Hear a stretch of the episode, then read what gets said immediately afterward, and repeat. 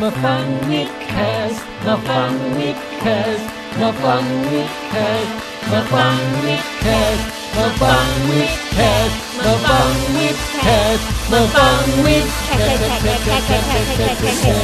มาฟังวิดแคสมาฟังวิดแคสกับผมแทนไทยอาบัลและปองแปง มาฟังวิดแคสมาฟังวิดแคส กับผมปองแปงอาบันและแทงไทย อาบัลนมใหญ่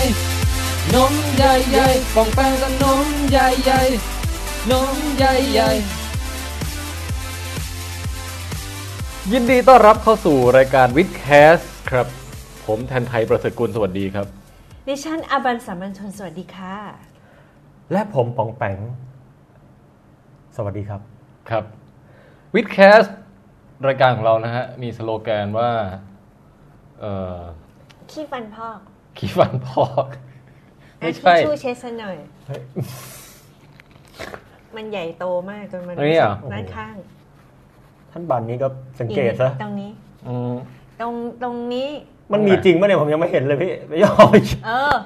อ๋อโอเค อืม เป็นไก่ที่กินมาตอนเที่ยงนะ อ่าฮะ งั้นเอาใหม่แล้วกันเนาะ ครับ ทน ครับ ไม่ไหวเลยอ่ะมา ยินดีต้อนรับทุกท่านเข้าสู่รายการวิดแคสเอพิโซดที่ 42 ครับ เย้ แหม่รายการของเรานะฮะ เป็นรายการที่เป็นเพื่อนคลายเหงาบรรเทาเบ้อนะฮะ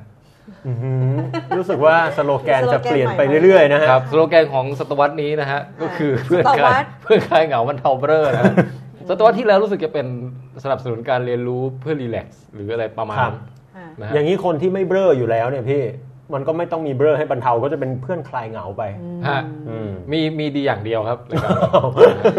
คือไว้เปิดเวลาแบบรีดผ้าอะไรทำนองเนี้ยฮะก็ก็ให้มันเป็นเสียงดังเป็นแบ็กกราวด์เลยไป ทำกุ๊ก ให้บ้านไม่ ข้วอะร ไม่เงียบ ออ นะฮะก็ยินดีรับใช้ครับทุก ค ท่า รั น บโอ้โห นะฮะ นะฮะ เอ่อบอกสถานที่การจัดก่อนนะฮะ ฮะ รอบที่แล้วเนี่ยเราก็สัญจรไปจัดที่เอ่อบ้านที่อยู่ใต้ทางด่วนของอบันนะนะฮะ ครับ ครับ แต่มาวันนี้เนี่ยเรามาที่คฤหาสน์ของ คุณปองแปงนะฮะ ครับ ครับ ฮะเป็นยังไงฮะ มันอินเวอร์ตกันนะ พี่พูดแบบนี้ ครับ อ่าอันนี้ก็เป็นมาจากที่บ้าน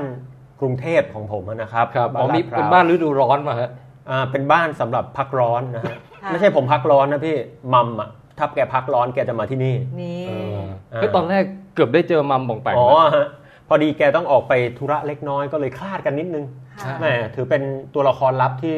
ไม่ยังไม่โผล่มาสักที ยังไม่เผยออกมาสักที ใช่ อาจอาจจะได้เผยในตอนท้ายรายการเผื่อมัม ไม่แน่ กลับาเร็ว ใช่ นะฮะ นะครั โอบ เคครับผม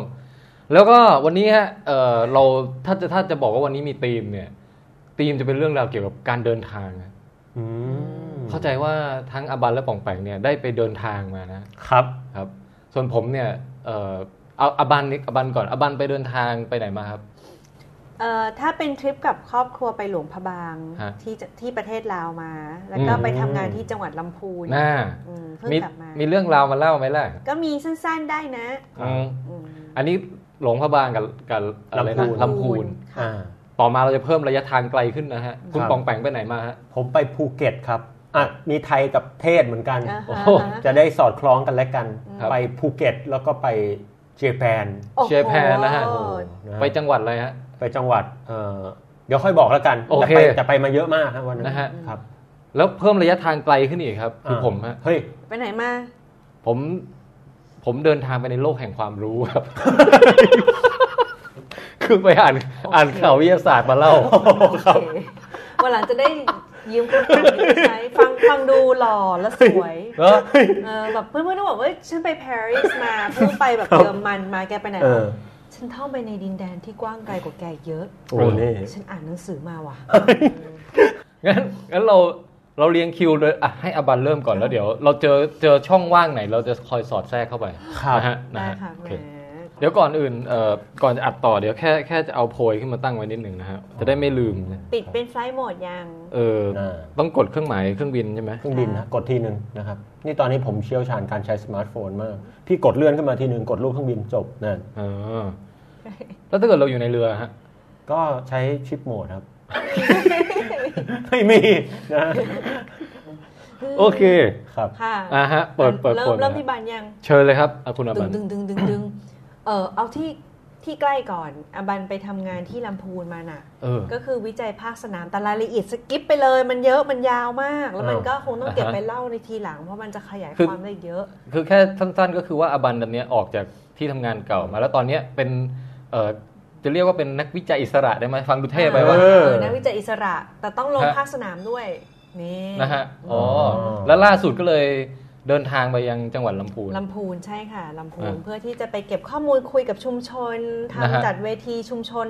กับชุประชาชนประมาณร้อยกว่าคน สายงานทางด้านวัฒนธรรมอะไรแบบนี้ yes อ่า ร้อนมาก แล้วก็ อืม ชุมชนก็น่ารักทำกับข้าวเลี้ยงอาบันด้วยแหละ แต่ว่าอากาศมันร้อนจริง ๆ นะ ขนาดซื้อไข่ต้มจากเซเว่นอะ เออ เป็นแบบแช่เย็นอะแต่เอามาวางข้างนอกอะนั่งทำงานอะไรแป๊บหนึ่งมาอีกทีหนึ่งคือไข่เสียแล้วอะ โอ้โห คือแบบก็เลยนี่เป็นเหตุผลที่คิดว่า คง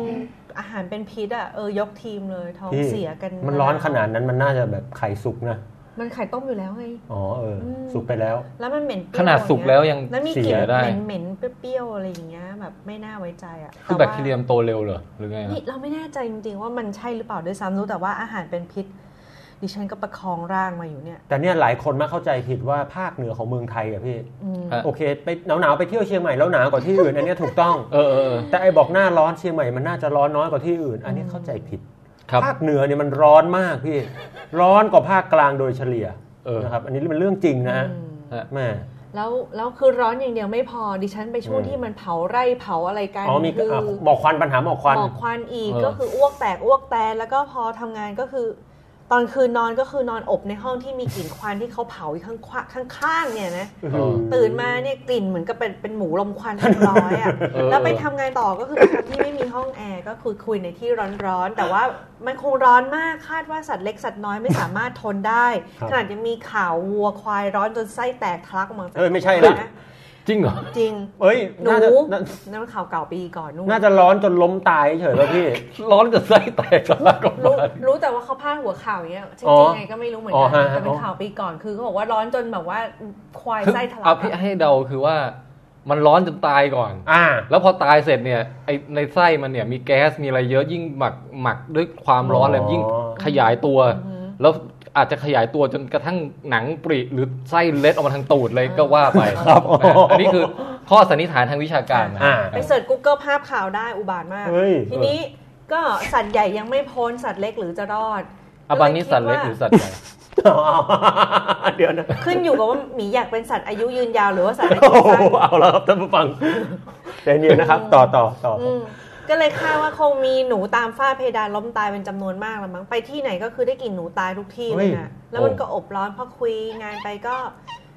ก็กลิ่นหนูเน่าน่ะ อืม ก็ไม่อยากบ่นหรอก คนลุยภาคสนามก็ต้องลุยน่ะ แต่ว่าเอาเป็นว่าทั้งหมดทั้งปวงเนี้ยบวกกับอาหารเน่าด้วย กลิ่นก็เน่าร้อนก็ร้อนเจอควันพิษอาบันกลับมา โอ้ ก็ ร้อน คือล้มป่วยเลยน่ะ ฟังดูไม่มีความสุนทรีย์ใด ๆ อ่ะ มี เอา จาก เหรอ การทำงานไง แต่ว่าอย่างที่บอกว่ารายละเอียดของงานมันจะต้องเล่าอีกยาวมาก คืออย่างนี้ไอ้ความทำการทำงานก็มีเรื่องสนุกแล้วก็ ใช่ ชาวบ้านก็ดูเฟรนลี่มีอะไร เออ แต่ว่ารายละเอียดรอบข้างทั้งหมดทั้งปวงเนี่ย เออ มีความโหดร้ายอยู่ ใช่ แต่จริงๆชาวบ้านก็มีเรื่องให้นินทานะ แต่ ว่าจะจะไม่ออกอากาศใช่ไหม แหม ก็พอมีบ้าง แต่ว่าเดี๋ยวไว้ก่อนเนาะ เซฟไว้เหรอ เออเซเว่น ได้ได้ได้ได้เออ เออ มนั่นแหละ เอาเป็นว่าลำพูนจบเลย ไป ครับ ประเด็นที่สองตื่นตื่นตื่นตื่นตื่นตื่นตื่นตื่นตื่นตื่นที่หลวงพระบางชิวชิว ครับ พี่พี่หลวงพระบางเนี่ยบอกเลย อืม เป็นเมืองที่ผมเนี่ย อืม ไม่เค ยไป แต่อยากไปเพราะตอนไปลาคราวก่อนเนี่ยไปแต่เวียงจันทร์ เออ หมกมุ่นอยู่กับเวียงจันทร์กับวังเวียง อืมกับ วนเวียงอยู่เวียงจันทร์แล้วก็วังเวียงแล้วก็ ที่ที่ป๋องเคยเล่ามาก่อนไง อืม แล้วบอกว่าก๋วยเตี๋ยวหรืออะไรทุกอย่างใส่พริกสี ซอส รา พริก ชา ซอสพริก เอออื ม เรื่องจริง ฮะ ไม่เหมือนน้ำปลาพริกบ้านเราเลยเนาะป๋องเนาะ คือวางตั้งทุกที่จะต้องมีน้ำพริกเผา อ๋อ แล้วก็จะต้องมีซอสพริก เออ สีราชา เออ เราก็เลยลองแบบว่าเข้าตาหลิวหลิวตาตาม อืม เข้าเมืองกินสีราชาแล้วก็กินด้วยอะไรเงี้ย อ่าฮะ ก๋วยเตี๋ยวก็จะทำมาเค็มก็ใส่นี่ลงไปกลมกล่อมใช้ได้เลย อื อืม แต่ประเด็นคือแม่เราได้ซื้อตั๋วแพ็กเกจตอนช่วงเอ่องานแบบไทยเที่ยวไทยอะไรอย่างเงี้ย อืม มันก็จะแบบราคาพิเศษมากแอร์เอเชียบวกกับค่าโรงแรมเบ็ดเสร็จค่าอะไรทุกอย่างคือแบบถูกจนแม่เราแบบเข้าไปพุ่งตรงดิ่ง แล้วก็ซื้อแพ็กเกจสำหรับทั้งครอบครัวเลย อ่ะฮะ แล้วค่อยโทรมาหาทุกคนว่าอืมอืมเผอซื้อไปแล้วนะ เออ ไปได้ใช่ไหมอ่ะ อ่า อะไรอย่างเงี้ย ทุกคนก็แบบก็ก็ได้ ร้อนมาก เดี๋ยว ร้อนแบบร้อนมาก คือป ปกติหลวงพระบางเรานึกภาพเป็นดินแดน ไม่เคยไปเหมือนกันนะ แต่ Slow life เป็นจะดินแดนแห่งความแบบ slow life ใช่ไหมฮะ ธรรมชาติ สุนทรี วัฒนธรรมสถาปัตยกรรม วัดสวยงาม วัด ผู้คน วาราม slow life yes เอ่อมีมีแม่น้ำมีอะไร yes อ่าฮะเย็นเย็น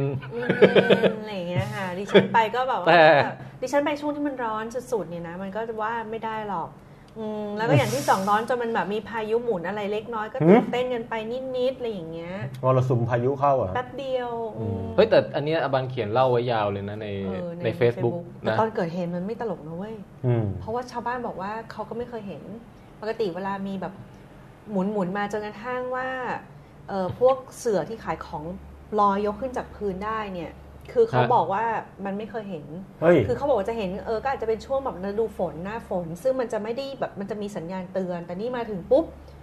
อยู่ดีๆ ทุกคนเดินลั่นลั่นล่าแล้วก็แบบปุ๊บมาเลยแล้วก็หมุนหมุนเห็นเป็นใบไม้เป็นขวดลอยขึ้นมา เดี๋ยวนะ อไรงี้ เสือที่ขายของลอย ที่มันเป็นตลาดกลางคื อ่าแล้ว จะบบ แล้วคนที่ เป็ ขายนะ แบบ พี่ที่ทับเสืออยู่นะลอยขึ้นไปด้วยป่ะ อุ้ยลอยขึ้นมาแบบหืม อลาดินแล้วอันนั้น โโหจะบ้าเหรอใครบางคนมันจะลอยได้ไงวะ ครับ มันก็เป็นของนี่เสือเสือพวกอะไรอย่างนี้ อ๋อ แล้วก็แบบเต็นท์ที่เขากางอย่างเงี้ยมันก็พับปิวล่มก็ลอยอะไรอย่างเงี้ย อ่าฮะ ก็ค่อนข้างแบบตกใจตื่นตระหนกกันนิดนึงแล้วฝุ่นเยอะมากอะไรอย่างเงี้ยก็เลย เออ ทุกคนก็เลยแบบไม่เคยเห็นก็วิ่งกรูกันเข้าไปในแบบร้านที่เป็นตึกแถว เหมือนจะเข้าไปหลบอะกรีดกันอะหลบเข้าไปอะไรอย่างเงี้ยแล้วแบบ เออ เออเจ้าของร้านก็บอกเข้ามาไหมอะไรเงี้ยจะแบบเขาจะแบบปิดเอาไว้ก่อนบางคนก็ไปหลบอยู่ใต้โต๊ะอะไรอย่างเงี้ยคือกลัวว่ามันจะเป็นอะไรกระทันหันพายุ คือมีลมเบลออะไรอยู่ดีก็มาแรงมาก มาแรง ระหว่างที่แบบ มาแร เดิ ง นเดินๆร้อนๆอยู่อย่างเงี้ย ใช่แล้วมา อ๋อ มาแบบนานด้วยไงแบบวูบวูบวูบวูบวูบวูบวูบวูบวูบวูบวูบ โอ้ยไม่ไหวแล้วโอ้ยโอ้ยโอ้ยลอยได้เออ เฮ้ยต้องว้าวราวดิ โอ้ยลอยได้ โอ้ย ลอยแล้วเด้อ ขอบ ร้อยใจหลายสบายสบายดี เออ มนั่เออนหะแล้วไงแล้วไง ก็ก็เราก็แบบ เฮ้ย เคยอยู่หน่วยงานสาย UN เออเออ มาก่อนอ่ะเผยได้ประมาณนี้ ฮะ ก็เลยแบบ เฮ้ย มันจะต้องมีการเทรนนิ่งตลอดเลยอะว่าแบบถ้ามีผู้ก่อการร้ายมา ถ้าเกิดตึกมีการวางระเบิด ถ้ามีการยิงกราด ถ้ามีพายุร้อน ถ้ามันอะไรเงี้ย คุณจะต้องทำยังไงคือมันต้องสอบให้ได้อะไร อื เงี้ย ม เราก็แบบ อืม คือที่ผ่านมาคือสอบจากแต่ว่าให้มันจบจบๆไปก็แบบมีอะไรบ้างวะ โอเค เราต้องไปหยกลงตรงนี้เลยก็คือเราก็ทำตัวเป็นแอคชั่นดราม่าควีนแบบเนี้ยทุกคนตามมาเราได้รับการฝึกมาแล้วอะไรเงี้ย เฮ้ยทุกคน หลบอยู่ตรง ทุกคน หลบอย่าระวัง ตา ใต้ มข่อย โต๊ะ มา อย่าไปอยู่ตรงที่ตายที่มันจะล่มลงมาทับหรือไม่เสียบเราได้ เราต้องระวังผูกไฟโนเดส นี่ไม่ใช่ลาวแล้วพี่ เอออั อันนี้ใต้ละ อืม ครับครับ ก็ประมาณนั้นอ่ะ ไม่ไม่แล้วแล้ว แล้ว เบื้องต้นคือยังไงเขาต้องให้ไปอยู่ติดกำแพงอะไรอย่างงี้ป่ะ แต่ว่ามันต้องเลือกเหมือนกันนะ ถ้ามัน เหรอ เป็นกำแพงที่มันเหมือนจะล้มทับอย่างเงี้ยมันก็อันตรายเหมือนกัน มันก็ต้องดูที่แบบหนา มั่ แน่น นคง แข็งแรงมั่นคงนิดนึง ไม่มีอะไรอยู่ข้างบนเหนือที่มันจะลงมาทับกระบาลเราได้อีกอะไรอย่าง อ่ะ เงี้ ฮะ ยเออแต่ anyway เราก็เลยไปหากำแพงวัดที่มันหนามากแบบเป็นซอก เออ แล้วก็แบบให้ทุกคนชิดก้มตัวต่ำอะไรเงี้ยแล้วเราก็บอกว่าก้มแล้วทุกคนก็เหงื่อแตกแม่เราก็กลัวมากหรืออะไรอย่างเงี้ย เออ น้องเราก็แบบเฮ้ยแล้วแบบมองอะไรไม่เห็นคือฝุ่นเข้า เออ คือระหว่างที่ทุกสิ่งทุกอย่างเนี่ยแล้วเราก็แบบคอยมองซ้ายมองขวา ถ้าเกิดว่าเราติดอยู่ตรงเนี้ยเราจะรอดไหมมันมีทางอะไรซ่อนบ้างอย่างเงี้ยตัดภาพกลับมาฝรั่งสองคนนั่งกินก๋วยเตี๋ยวกินเฝออยู่อะ แล้วแบบว่ามองเราด้วยสายตาแบบ โอ้ this fur is very good คือคือมองเราด้วยสายตาแบบเบื่อๆนิดนึงว่านึกออกตาหลุบๆครึ่งนึงอย่างเงี้ยแล้วก็นั่งกินต่อไปแล้วบอกว่า ความประมาทเป็นบ่อเหตุของการตายเราคิดในใจแบบนี้ อ๋อ คือเห็น อืม เห็นฝรั่งนั่งกินเฟยอยู่ ใช่ ไม่ แล้ ได้ วมัน คิดอะไรไม่ทำอะไร อืมทุกคนเขาหลบกันหมดแล้ว เขาปิดเก็บร้านเขาอะไรกันคือภายใน 5 นาทีปิดหมด ยังกิน อยู่ แต่ว่าพอวันต่อมามานั่งคิดดูอีกทีนึง ไม่แน่กูนั่นแหละ ที่เป็น คนเวอร์ไปเอง คือแบบฝรั่งมันก็คืออาจจะบอกว่าชินแล้วถูกแล้วก็ได้ เขาฝรั่งมองมาแบบ เอ๊ะ นักท่องเที่ยวชาวไทยกลุ่มนั้นมันทำ ทำ อะ อะไร ไรกั กัน น คือแบ วะ บทุกคนหลบกันหลังกระแพงกันอ่ะย่อๆตัวแบบว่าแบบทำหน้าแตกตื่นอะไรอย่างเงี้ยนึกออกปะ เออจริงๆมันก็มันก็นั่งกินต่อไปอะไรอย่างเงี้ย อืม แต่ว่า anyway ถ้านอกเหนือจากเรื่องตื่นเต้นนั้นก็ นอกจากความร้อนด้วยนะ อีก 2 ประเด็นที่อยากพูดก็คือว่าแม่น้ำตาดวังสี อ่ะฮะ ควรไปสวยมากน้ำเย็น ผมไม่ เป็น เคย สี ไป แบบใสแจ๋วลืมตาในน้ำแล้วใสเลย แล้วแบบเป็นสีฟ้าเหมือนน้ำสระน้ำเลยอะสระน้ำแบบที่เขาสร้างกันอะ อืม อืมเย็นต่อให้อุณหภูมิข้างนอก 40 40 นิดๆอะไรเงี้ย กระโดดลงน้ำไปต้อมเย็นสบายแบบรื่นเริงเฮฮาปาจิงโกะออกจะหนาวสั่นด้วยซ้ำอะไร โอ้ อาง เย็ งี้ นเย็นเลยใช่ไหมพี่ แล้วด้านหน้าทางเข้าก็จะมีศูนย์อนุรักษ์หมี น่า จะหมีควายละมั้ง สีดำๆอ่ะ ฮะ อืม ครับ หมีหมีควาย อ๋อทำไมหันไปทาง ควาย อ๋อ ก็จริงๆโดนด่าว่าควายก็ไม่เห็นจะรู้สึกอะไรเนาะ อ๋อ มันก็เป็นสัตว์โลกชนิดหนึ่งอะ อืมนี่ผู้บรรลุธรรม อืมมันรู้ ทำจริง ๆ ด้วย ครับ นั่นแหละอืมว่า ต่อ แต่พี่ควายเอ้ยไม่ เอ้ ใช่ ย พี่หมี เอออื มนั่นแหละ มีสูตรอนุรักษ์มีควายด้วยพี่ ใช่ใช่มีศูนย์อนุรักษ์น่ารักมากเลยอ่ะจบละ อ่ะฮะ ประเด็นสุดท้ายที่จะที่จะพูดถึงหลวงพระบางนี่คือโคตรกระชับเลยนะ เออ คือเคยได้ยินตำนานและเรื่องเล่ามาเยอะว่าที่นี่ เอาละ กินผงชูรสเยอะมาก โอ้โห เฮ้ยมัน แล้วเรา น่ากลัวมากเลยว่ะ ทำไมพี่ เอาก็เป็นตำนานเรื่องเล่าแบบ ใช่ ลึกลับอะไรอย่างคือฝ เงี้ย รั่ง ครับ หรือใครอะไรอย่างเงี้ยหรือใครเตือนกันอะไรอย่างเงี้ยแต่เรารู้สึกว่า เฮ้ยมันก็คงฝรั่งไง อ่า ไม่เคยอยู่เมืองไทยมั้ง เราคนไทยปะ แล้วก็กินอาหารตามสั่งอะไร มั ก็กิน ก๋วยตรงก๋วยเตี๋ยวเราไม่เชื่อ ใช่ ไม่มีผงชูรสเราแบบเราทนได้เราเชื่ออะไรเงี้ย อืม อืมกินเข้าไปอยู่แค่วันที่สองคอเงี้ยตึงเลยอะ หลังตึงแล้วแบบเริ่มรู้สึก เอ แบ อบ ไม่เจอรสชาติอื่นนอกจากแบบผงชูรสเพียวๆ อ่ะฮะอูมามิ ก็เลยต้องไป Google ดูว่า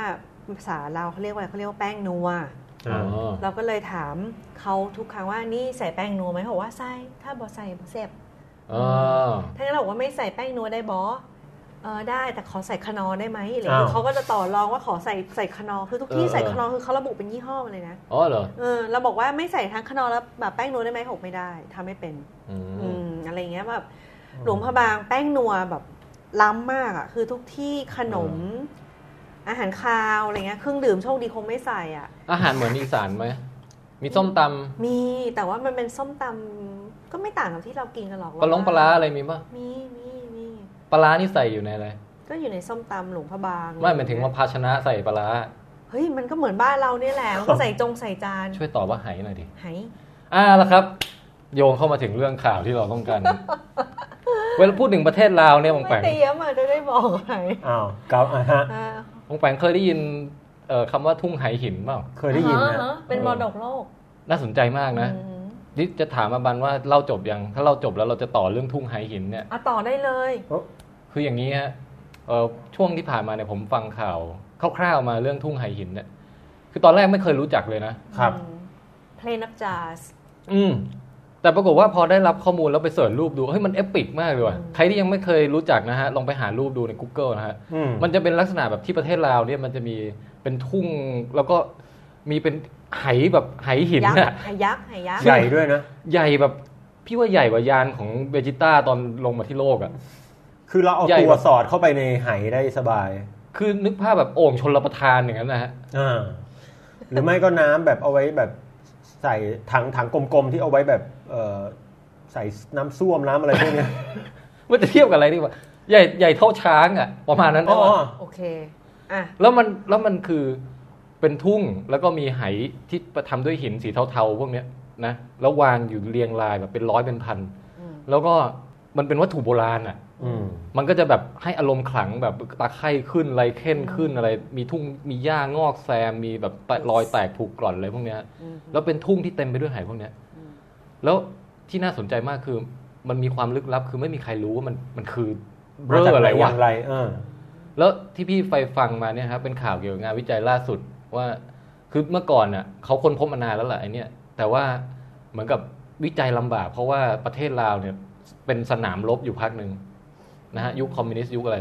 กว่าจะเคลียร์เรื่องระเบิดเรื่องอะไรเสร็จเนี่ยนักวิจัยเข้าไม่ได้ อืม นะฮะปัจจุบันนี้ถึงเพิ่งค่อยมีการแบบเข้าไปศึกษาให้มันรู้เรื่องที่มันคืออะไรเนี่ยนะฮะแล้วก็เท่าที่พี่เอ่อฟังข้อมูลมาคร่าวๆก็คือ ได้รู้ว่ามันเก่าแก่มาก มันเก่าแก่แบบประมาณแบบยิ่งกว่านครวัดอีกนะองแปง เฮ้ยจริงเหรอพี่ ประมาณสักสองสามพันปีอ่ะ อืม โอ้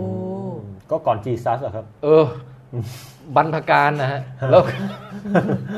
แล้วแล้วขอแล้วไอ้นครวัดเนี่ยประมาณพันกว่าปี ครับ แล้วแค่นครวัดปองแปงนึกมันเอปิกเลยใช่ไหม ใช่ ซึ่งไทยหิน ใช่ นี่พี่ว่ามันมันแบบมันให้อารมณ์พอๆกับแบบเหมือนลักษณะแบบสโตนเฮนหรือพีระมิดหรืออะไรอย่างนี้เลยนะ ทุ่งไหเห็น คือมันยุคโบราณจนกระทั่งว่าเราไม่รู้ว่ามันคืออะไรอะ่ะ อื อื ม ม แล้วเราไม่รู้ในเชิงว่าเขาสร้างไอ้ไหพวกนี้ขึ้นมาได้อย่างไร ขนมาจากไหนอะไรแบบ อืม สร้างไปทำไม อืม น่ะ อืม แต่ตรงสร้างไปทำไมเนี่ย มีข่าวที่พี่อ่านเนี่ยเออออกมามีมีหลักทงหลักฐานแล้วนิดๆหน่อยๆ เพื่อมามามาเสนอว่าเออมันอาจจะเป็นอย่างนี้ เขาบอกว่ามันเกี่ยวข้องกับพิธีศพอะบันพอจะเดาได้ไหม อืมฝังศพในนั้นเหรอ มันก็ไม่เชิงนะ เพราะว่าไปดูในนั้นมันไม่มีโครงกระดูกอะไรอยู่เลยอะ อืม อืม แต่ลักษณะคือมันจะมีเจอไหเล็กฝังอยู่ใต้ดิน รอบไหใหญ่อีกที แล้วในไหเล็กอะมีกระดูกอยู่ อ่าฮะอ๋อเหรอ เออ แล้วเขาก็เลย เหมือนกับอันนี้อันนี้ไม่ได้อ่านละเอียดนะ อืม แต่ว่าเหมือนกับประมาณว่าสันนิษฐานว่าไอ ไอ้ไหใหญ่เนี่ย อืม เป็นไหที่เอาไว้ดองไว้ ไม่ใช่คำว่าดองอะเอาไว้ใส่ศพลงไปก่อน แล้วให้มันเน่าจนกระทั่งเหลือแต่กระดูกอะ หมัก อืม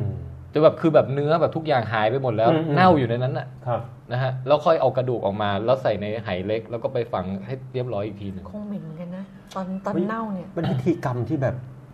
ปลาร้าเหมือนกันปะไม่รู้สิ คือ โหแต่ละ ดว่ะพี่แปลกมาก เออแต่ละวัฒนธรรมโบราณมันมีความเชื่อว่า อืม คนตายแล้วจะต้องทำพิธีอย่างไร ใช่ใช่ใช่ อ๋อ ใช่ไหมมันมีความหมายมี ใช่ อะไรเชื่อมโยงอยู่ ซึ่งตรงเนี้ยเราเราไม่รู้เลยนะว่า อื ความหมายของเขาคืออะไร มเฮ้ยน่าสนใจจังเลย เนี่ยพี่บันได้ไปทุ่งไหหินปะ ไม่ไม่ได้ไป ผมมาเกือบได้ไปแล้ว แต่ว่ามันไกลมากคือมันต้องเลยหลวงพระบางไปอีก อืม อื ใช่ ม มันต้องมันต้องแบบจัดการเดินทางไปเลยอะเฮ้ยน่าสนใจ เพราะอย่างอย่างของที่ฟิลิปปินส์ทางตอนเหนืออย่างเงี้ยเขาก็จะมีพิธีทำศพเหมือนกันนี่คือเล่าให้สั้นที่สุดนะ อ่าฮะ คือเขาจะเอาศพของคนที่ตายมาแล้วเนี่ยแล้วก็มาในแบบกระโจมอันนึงแล้วก็ลมควันเว้ย อืม เออ ลมลมจนแห้งอบแบบ preserve อย่างดีอะไรเงี้ยแล้วค่อยเอาไปอุดตามแบบรูในถ้ำต่างๆ ฮะ อะไรเงี้ยแล้วเอาหิน อืม ไปปิดปากถ้ำเล็กๆอะไรเงี้ยอืมแต่แบบคือมีรูปประกอบให้ดูเลยอะก็คือเป็นคนคนหนึ่งก็เอามาวางไว้อย่างเงี้ยแล้วทุกคนก็อยู่ล้อมรอบนั่งรอกันไปอะไรเงี้ยแล้วก็แบบอบอบอบควันอ่ะ อืม เออจนแบบก็คือเป็นวิธีการทำเป็นมัมมี่แบบหนึ่งนั่นแหละ เออ นั่นเดี๋ยวนะ อ๋อ แต่ว่าแบบแต่คือเรารู้สึกว่าแบบเออเป็นเราเราจะรู้สึกมันจะแปลกๆเหมือนกันอะไรเงี้ยแต่คือมันเป็นพิธีกรรมเขาแหละ แล้วยังไงต่อแล้วจบแล้วเหรอ ไม่ หายหาย คือ เนี่ย โอเค รายละเอียดก็คือเหลืออย่างเดียวก็คือแค่ว่าเออนักวิจัยเขาบอกว่าเนี่ยมันมันมันเพิ่งจะเปิดโอกาสให้ได้เข้าไปศึกษาอย่างจริงจัง อืม ไอ้ข้อข้อสันนิษฐานอะไรต่าง อืๆมที่ผ่านมาก็มีบ้าง แต่ว่า อืม ยังไม่เคยได้รับการคอนเฟิร์มหรือทำศึกษาอย่างเป็นวิทยาศาสตร์อะไรเงี้ยเขาเลยบอกว่ามาติดตามกันต่อไป อืม ว่าเขาจะไปแบบไปดูว่า เอ้ยมันมีคราบ เอ่ออินสารอินทรีย์อะไรที่เป็นเคลือบอยู่ภายในของไหจะได้วิเคราะห์ว่า เจอดีเอ็นเอเจอ เอ อะไร อ เงี้ย จะ ไหม จะมีแบบเป็นใช้เป็นเกี่ยวกับพิธีศพจริงตามที่สันนิษฐานหรือเปล่าอะไรก็ว่าไป โอ้ จะไปศึกษาไอโซทงไอโซโทปอะไรของหิน อ่า ของดินอะไรเยอะแยะหมดนะ อ่า นะฮะก็ละละละเอียดแต่ว่าไม่ได้ไม่ได้ลง ที่นี่ ลึก เป็น ขด มรแหล่งมรดกโลกแล้วถูกไหม อืม เอ๊ะแล้วตอนที่เขาขึ้นทะเบียนเป็นมรดกโลกเขาจะต้องมีการศึกษาถึงคุณค่าของมันด้วย แล้วว่ามันก็คงมีการศึกษามาแล้วระดับหนึ่ง เราไม่แน่ใจ แต่อจจะ ว่า ยังไม่ละเอียดแบบ อื เราไม่แน่ใจว่าอัน จจะ ใหม่ ปดเนี่ยตะไรมั้ง คืออัปเดตว่าอะไรแต่ว่า โอเค ตัวเราเองอะเซอร์ไพรส์เพราะเราไม่เคยอ่านเรื่องนี้มาก่อนเลย โอเค อืม โอเค เออเรารู้สึกว่าเฮ้ยมันน่าทึ่งที่แบบอยู่ดีเราเพิ่งได้รู้ว่ามันมีโบราณสถานระดับเอปิกของโลกแห่งหนึ่งออยู่ใกล้ๆเนี่ยยู่แถวเนี้ย อ่า อ่า นี่จริงๆ พวกเรานี่น่าจะลองไปแบบจัดเอ่อวิททัวร์ไปยังแบบอาเซียน เออ รอบๆใกล้ๆก่อนก็ได้พี่ อย่าเพิ่งไปอย่าเพิ่งเริ่มไปแบบอืม เฮ้ยเคยมีแฟนที่ไหนที่ลาวหรือเปล่า แฟนรายการ แฟนรายการ ชวน นะ ชวนเออแฟนรายการพูดไม่ถูก ครับครับ ชวนพวกเราไปสิ เออไปเที่ยวทุ่งไหหิน คุณอุ้ยคุณอุ้ย เพราะว่าจริงๆ หายไปละช่วงนี้ ที่ทุ่งหายหินก็คือมีไกด์มรดกโลกที่ยูเนสโกเคยเทรนไว้ด้วยเหมือนกัน ซึ่งเขาจะ อ่า น่าจะอธิบาย เป็นค เฮ้ น ย ท้องถิ่นเลย เรานึกภาพถ้าเกิดเป็นฉากหนังทูมเรเดอร์เงี้ย เออ แล้วมันวิ่งไล่กันแล้วแบบผู้ร้ายลงไปหลบในไหแล้วก็โผล่หัวขึ้นมา แล้วก็หลบกลับลงไปอย่างเงี้ย อืม แล้วก็โผล่ปุ้งโผ แล้วก็มีคอนไว้ทุบ ปุ้ง เงี้ยเหรอตึ้ง เออ ตึ้งตึ้ง แล้วทูมเรเดอร์ก็แบบ เดี๋ยว ลาล่าขอบก็แบบกระโดดตีลังกาทุบทีละไหอย่างเงี้ย อันนั้นมันออกแนวตู้เกเกมตู้พี่ อ๋ อเหรอ อย่างกระดองที่คองเอ้ยแต่เดี๋ยวนะถ้าไปลาวแล้วแบบจัดทริปดีๆนี่ช่วงหนาวๆเนี่ยพี่ผมว่าก็น่าสนุกเหมือนกันนะ เออเออ ม รีเควสขอเป็นหน้าหนาว นะครับ แต่ต้องไปโซนที่เขาเคลียร์ระเบิดแล้วนะฮะ อ๋อ เฮ้ยแต่ทุ่งทุ่งหายหินปลอดภัยแล้ว ได้ยินว่าปลอดภัย อืม แล้วก็มีแฟนรายการเป็นชาวลาวอยู่ อืม ประมาณหนึ่งเลยนะครับ เออ น่าสน สุ ใจ ดท้ายอยากไปเที่ยวลาวจัง เอ้ยอันจุดสุดท้ายที่น่าสนใจคือเขาบอกว่า อ่าอ่านั นักวิจัยเขาที่เขาให้สัมภาษณ์เขาบอกว่า ลักษณะการทำไหคล้ายๆ กันเนี้ยพบอีกที่หนึ่งที่แคว้นอัสสัมที่อินเดีย อืม ก็เลยไม่รู้มันมีความเชื่อมโยงอะไรบ้าง อืม เขาก็จะศึกษาตรงนี้ต่อไปด้วย โอ้ยฟังน่าสนุกจังเลยเลย เฮ้ยนี่ถ้าเราแบบไปแล้วเราแบบเป็นนักวิชาการตีพิมพ์ได้เปเปอร์ขึ้นมานี่ โด่งดัง โอ้โห แต่เราเราไม่ค่อยมีหรือหมายถึงวิดแคส เราไม่มีใครเชี่ยวชาญด้านโบราณคดีนะ นั่นสิ เออ เจ๊บันไง โบราณคดี อุ้ยไม่อ่ะก็ อ๋อ ได้ไปเชิงมนุษย์มาก เอา ก ไป ว่า ทางมนุษย์ ไปทางวัฒนธรรมที่ยัง อ๋อ ปัจจุบันอยู่ ใช่ใช่ถ้าโบราณนี่มันต้องมีความรู้แม่ง มัน ลึก ตะ ซึ้ มัน ง คนละฟิลกัน อะ เลยใช่ไหมฮะ โอ้โหคนละฟิลอ่ะ โอเคฮะ จบแล้วข่าวทุ่งไหเห็น โอเค นะครับ ตื่นตื่นตื่นตื่นงั้นเราจบไม่ ก็ ต่อ ฟังดูแล้วเรื่องของคุณอบันเนี่ยก็เป็นเรื่องของการไปทำงานเอ่อเชิงวัฒนธรรม แล้วก็ท่องเที่ยวเสพวัฒนธรรมและธรรมชาติ อืม อืม ภายใต้ความเหน็ดเหนื่อยเมื่อยล้า การรมควันความร้อน ฮะส่วนใหญ่ แล้วก็ ก็คือจะบ่นเรื่องร้อนนั่นแหละ และแป้งนัวเฮ้ยแต่มันร้อนจริง เออ ๆร้อนจนแบบทีมงานนี่เป็นลมกันเลย เฮ้ยเราเชื่อว่าคนฟังส่วนใหญ่รู้สึกแชร์ร่วมกับอาบันในเรื่องความร้อนของช่วงเนี้ย ร้อนจริง ๆ เพราะมันร้อนแบบเบ้อจริงอะ วินี่ข่าวที่สองแล้วหรือเปล่า ฮะ อ๋อไม่ใช่เหรอ เอาข่าวที่สองเลยก็ได้นะ เอาต่อเออ แล้วก็แล้วเดี๋ยวพอข่าวนี้เสร็จแล้วไปปองแปง เอ อ๋อ อ ครับ นะฮะ ได้ ข่าวต่อมาฮะ ตื่นตื่นตื่นตื่นตื่นตื่นตื่นตื่นตุ่งตุ่งตุ่งตุ่งตุ่ง อันเนี้ยเป็นเรื่องที่ผมไป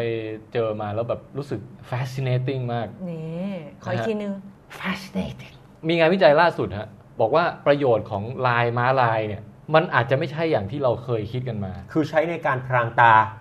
อันนี้คือที่เคยคิดกันมาฮะ อ่าอ้าวโอเค เออ แต่ไหนแต่ไรมาเราอาบานคิดคิดว่าลายม้าลายนี่ช่วยพรางไหม มันจะพรางอะไร มันก็ไม่ มันก็ มันไม่ใช่พราง ขอ ในความหมายของ ให้เป็นสี คื ส้ม อคือผมอะตอนแรกนึกว่ามีคนบอกว่าลายเอาไว้พรางตา ม แต่ว่าแบบสำหรับผมอะเคยสงสัยมาตลอด อืม แต่ว่าไอสงสัยมาตลอดว่า ไอ้ลายมันพี่เล่นดำสลับขาวแบบเนี้ย อยู่ท่ามกลางทุ่งธรรมดาเนี่ยโคตรเด่นเลย ใช่ แต่ว่า เอ่อ แต่ว่า ไป ต่ออีกนิดนึงก็คือหลังจากนั้นผมก็เข้าใจว่าคาว่าพรางเนี่ยหมายถึงว่า เวลามันวิ่งอยู่กันเป็นกลุ่มเนี่ย ผู้ล่ามันจะสับสนงุนงง อ๋อ ไม่รู้จะจับตัวไหนยังไงหัวอยู่ไหนหางอยู่ไหน มันดูเป็นก้อนขยึกขยึกที่แบบเหมือนเหมือนพี่เดินตรงบันไดเลื่อนแล้วมองบันไดเลื่อนแล้วมันเบลอๆอะไรเงี้ยพี่แล้วมันจะกูจะกูจะเหยียบตรงไหนแล้วก็คว่ำลงไปอะไรประมาณนั้น อ่าฮะ อืม อาบันนะ ก็คิดว่าไม่ใช่เรื่องพรางตาหรือพรางตัวเหมือนกัน เพราะมันยิ่งตัดกับพื้นสีส้มหรืออะไรที่มันเด่นกว่าเดิม โอ้โห อาบันว่าต้องเป็นเรื่องเกี่ยวกับรังสี UV แน่เลย อ่าคืออันพรางอันดับแรกเนี่ยบางคนเขาบอกว่าเอ้ยเวลามันยืนตรงขอบทุ่งหญ้าสวรรค์หน้า แล้วแบ็กกราวมันจะมีแบบพวกป่าต้นไม้อะไรเงี้ย ครับ ไอไอช่องที่ให้แสงลอดลำต้นของต้นไม้มาน่ะ มันจะเป็นสีขาวสลับกับตัวลำต้นต้นไม้ที่เป็นสีดำนึกออกปะ อ๋อ ม แล้วถ้า ไอ ม้าลายมันไปยืนแบบปนๆกับแนวชายป่าไปอ่ะเขาก็สันนิษฐานว่ามันอาจจะเห็นเป็นช่วยพรางตัวได้คือ ลายสีดำก็คือเป็นเหมือนตัวต้นไม้ไง ครับ ส่วนลายสีขาวตรงส่วนที่เป็นสีขาวก็เหมือน ก็คือแสงที่ ที่ลอด อ่า ต้นไม้ผ่านมา ก็เป็นไปได้ ก็เป็นไปได้ หรือเป็นอย่างที่บองแปงบอกก็เป็นไปได้ ครับ นะฮะ เออหมายถึงว่าพรางไม่ให้มันเห็นขอบเขตของร่างกายว่าเริ่มต้นตรงไหนจบตรงไหนอะไร ค เงี้ย รับ นะฮะนี่ก็เป็นการพรางอย่างหนึ่ง อ่า เออหรืออย่างที่บันบอกว่าน่าจะเกี่ยวกับเรื่องความร้อน อืม เฮ้ยความร้อนนี่ไม่เคยได้ยินเลยอ่ะ เราคิดว่าธรรมชาติมันอาจจะเป็นสีดำล้วนมาก่อนน่ะ แต่ว่าสีดำมันแบบเป็นสีที่ดึงดูดความร้อนแล้วก็รังสี UV ป่ะ ก็เคยมีคนคิดอย่างนั้น มันก็เลยอย่างน้อยมาเป็นสีขาวเป็นแถบๆก่อนช่วยได้ครึ่งหนึงแล้วกันวะ เอาเป็นว่า เออ เอาเอามีมีอีกสมมติฐานด้วยนะว่า เออ เออมันมันเอาไว้จดจำหน้าตากันเองเว้ย โอ้โห นี่น่าจะยากอ่ะ โอ้โห เคยไปเคยไปเชียงใหม่ไนท์ซาฟารีไหมฝูงม้าลายโผล่มาเนี่ยคือแยกไม่ออกเลยดู เอ้ยแต่นั่นมันคือเราแยกด้วยสายตาเราไง อืม เหมือนกับเออจริงๆวัวอย่างเงี้ยเราก็เห็นมันหน้ามันก็หล่อเท่ากันทุกตัว ในสายตามันอาจจะบางตัวหล่อกว่าบางตัวก็ได้ โหยตัวนี้หล่ออ่ะ เสียงเท่มากเลย มอได้แบบอ๋อ ใช่ไหม ดูตัวเมียนี่สินมเป็นเต้า เออ สวยงามกว่าอีกตัวนึงเล อ๋อ ย ท่านบันแหมอ่ะต่อ เอาเป็นว่ามันมีคนเคยคิดกันมามากมายว่าลายม้าลายมันเอาไว้ทำอะไรวะแต่ไม่ค่อยมีใครไปทดลองอย่างจริงจังมาก่อน โอ้ ว่าสุดท้ายแล้วมันคอนเฟิร์มไหมอะไรอย่างเงี้ยฮะ เออ ก็มีการศึกษาล่าสุดเนี่ยเออเขาเขาทดสอบอย่างเงี้ยฮะเขาเอาความรู้ทั้งหมดที่มีเกี่ยวกับสายตาของพวกสิงโตไฮยีน่าอะไรพวกเนี้ยที่เป็นเป็นล่าม้าลายกินตามธรรมชาติอะเอามาป้อนให้คอมพิวเตอร์ฮะ อืม แล้วก็จำลองการมองเห็นของสิงโตกับไฮยีน่าขึ้นมา โอ้โห อ่า AI นั่นน่ะ เอออาจจะไม่ถึงขั้น AI มันก็เป็นแค่ซอฟต์แวร์เกี่ยวกับ อ่าซิมูเลชัน เอ่ออะไรบางอย่างนะฮะ ครับ ปรากฏว่าคำโจทย์คือต้องการรู้ว่าไอ้ลายของม้าลายที่ตามนุษย์เราเห็นเนี่ย สิงโตมันเห็นด้วยเปล่า มันเห็นเหมือนที่เราเห็นเปล่า อ่า ปรากฏว่าพอดูแล้วเนี่ย เอ้ยมันต้องเข้าใกล้มากเลย สิงโตกับไฮยีน่าถึงจะมองเห็นลายม้าลาย อ่ะ หมายความว่าสมมติแดดกะกลางวันเปรี้ยงๆเลยนะ คนเราเนี่ยมองม้าลายตัวหนึ่งจากระยะแบบร้อยสองร้อยเมตร เนี่ย เห็นแล้วมันเป็นลายขาวดำแต่สิงโตเนี่ยต้องเข้าไปใกล้แบบระยะแบบห้าสิบ50 เมตรอะ อัน ถึง นี้ จะถึงจะเห็นแยกว่า เฮ้ยมันมันมีลายว่ะมันไม่ใช่ม้าสีเดียวเป็นสีเทาสีเดียว อาหร นะเว้ย อเส้นตาแย่มากเลย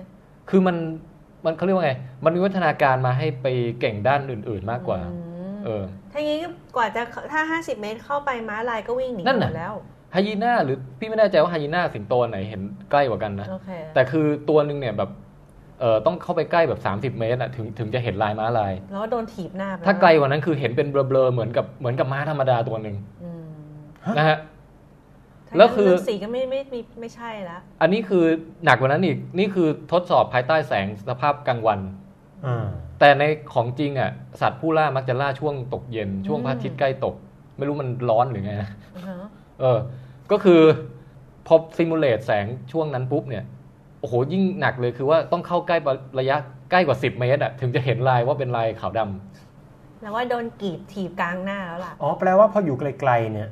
ก็คือจะเห็นเหมือนเป็นเทาๆ อาจจะ เหมือนม้าสีเทาตัวหนึ่ง เป็ตะคุ่มตะคุ่มอ๋อเป็นม้าเทาๆแบบดูดูไม่เด่น เออ อืม เพราะฉะนั้นเขาก็เลยบอกว่า เอ้ย ถ้างั้นเราปฏิเสธสมมุติฐานที่เคยตั้งไว้ว่า ไอ้ลายขาวดำของมาลายไว้พรางตัวกับผู้ล่า อือฮึ เพราะว่าผู้ล่ามันเบสจากความรู้เท่าที่เรามีนะตอนเนี้ยผู้ล่ามันเหมือนเหมือนจะไม่สามารถมองเห็นลายนี้ได้ในระยะไกล เพราะฉะนั้นถ้ามันมองไม่เห็นมันก็ไม่มีประโยชน์มันก็ใช้พรางตัวไม่ได้ อืม คือหรือถ้าเกิดมันเข้ามาเห็นในระยะใกล้แล้ว มันก็มันก็คงไม่มีประโยชน์แล้ว เพราะว่ามันก็ ไม่ทันแล้ว ได้ยินเสียงม้าร้องเขี้ยว นี่คือใช่เสียงม้าเหรอวะ เดี๋ยวเสียงม้าทำไงนะเออเออเขาบอกว่าม้าลายนี่หากินเสียงดังมาก เพราะฉะนั้นเข้าใกล้ระยะ 10 เมตรช่วงเย็นย่ำเนี่ย เสียงตะกี้โคตร ยังไงมันก็คงรู้ตำแหน่งแล้วอะ เออครับครับ ลายพรางมันไม่ช่วยอะไรแล้ว ครับ นะ หรือแม้กระทั่งเรื่องกลิ่นเรื่องอะไร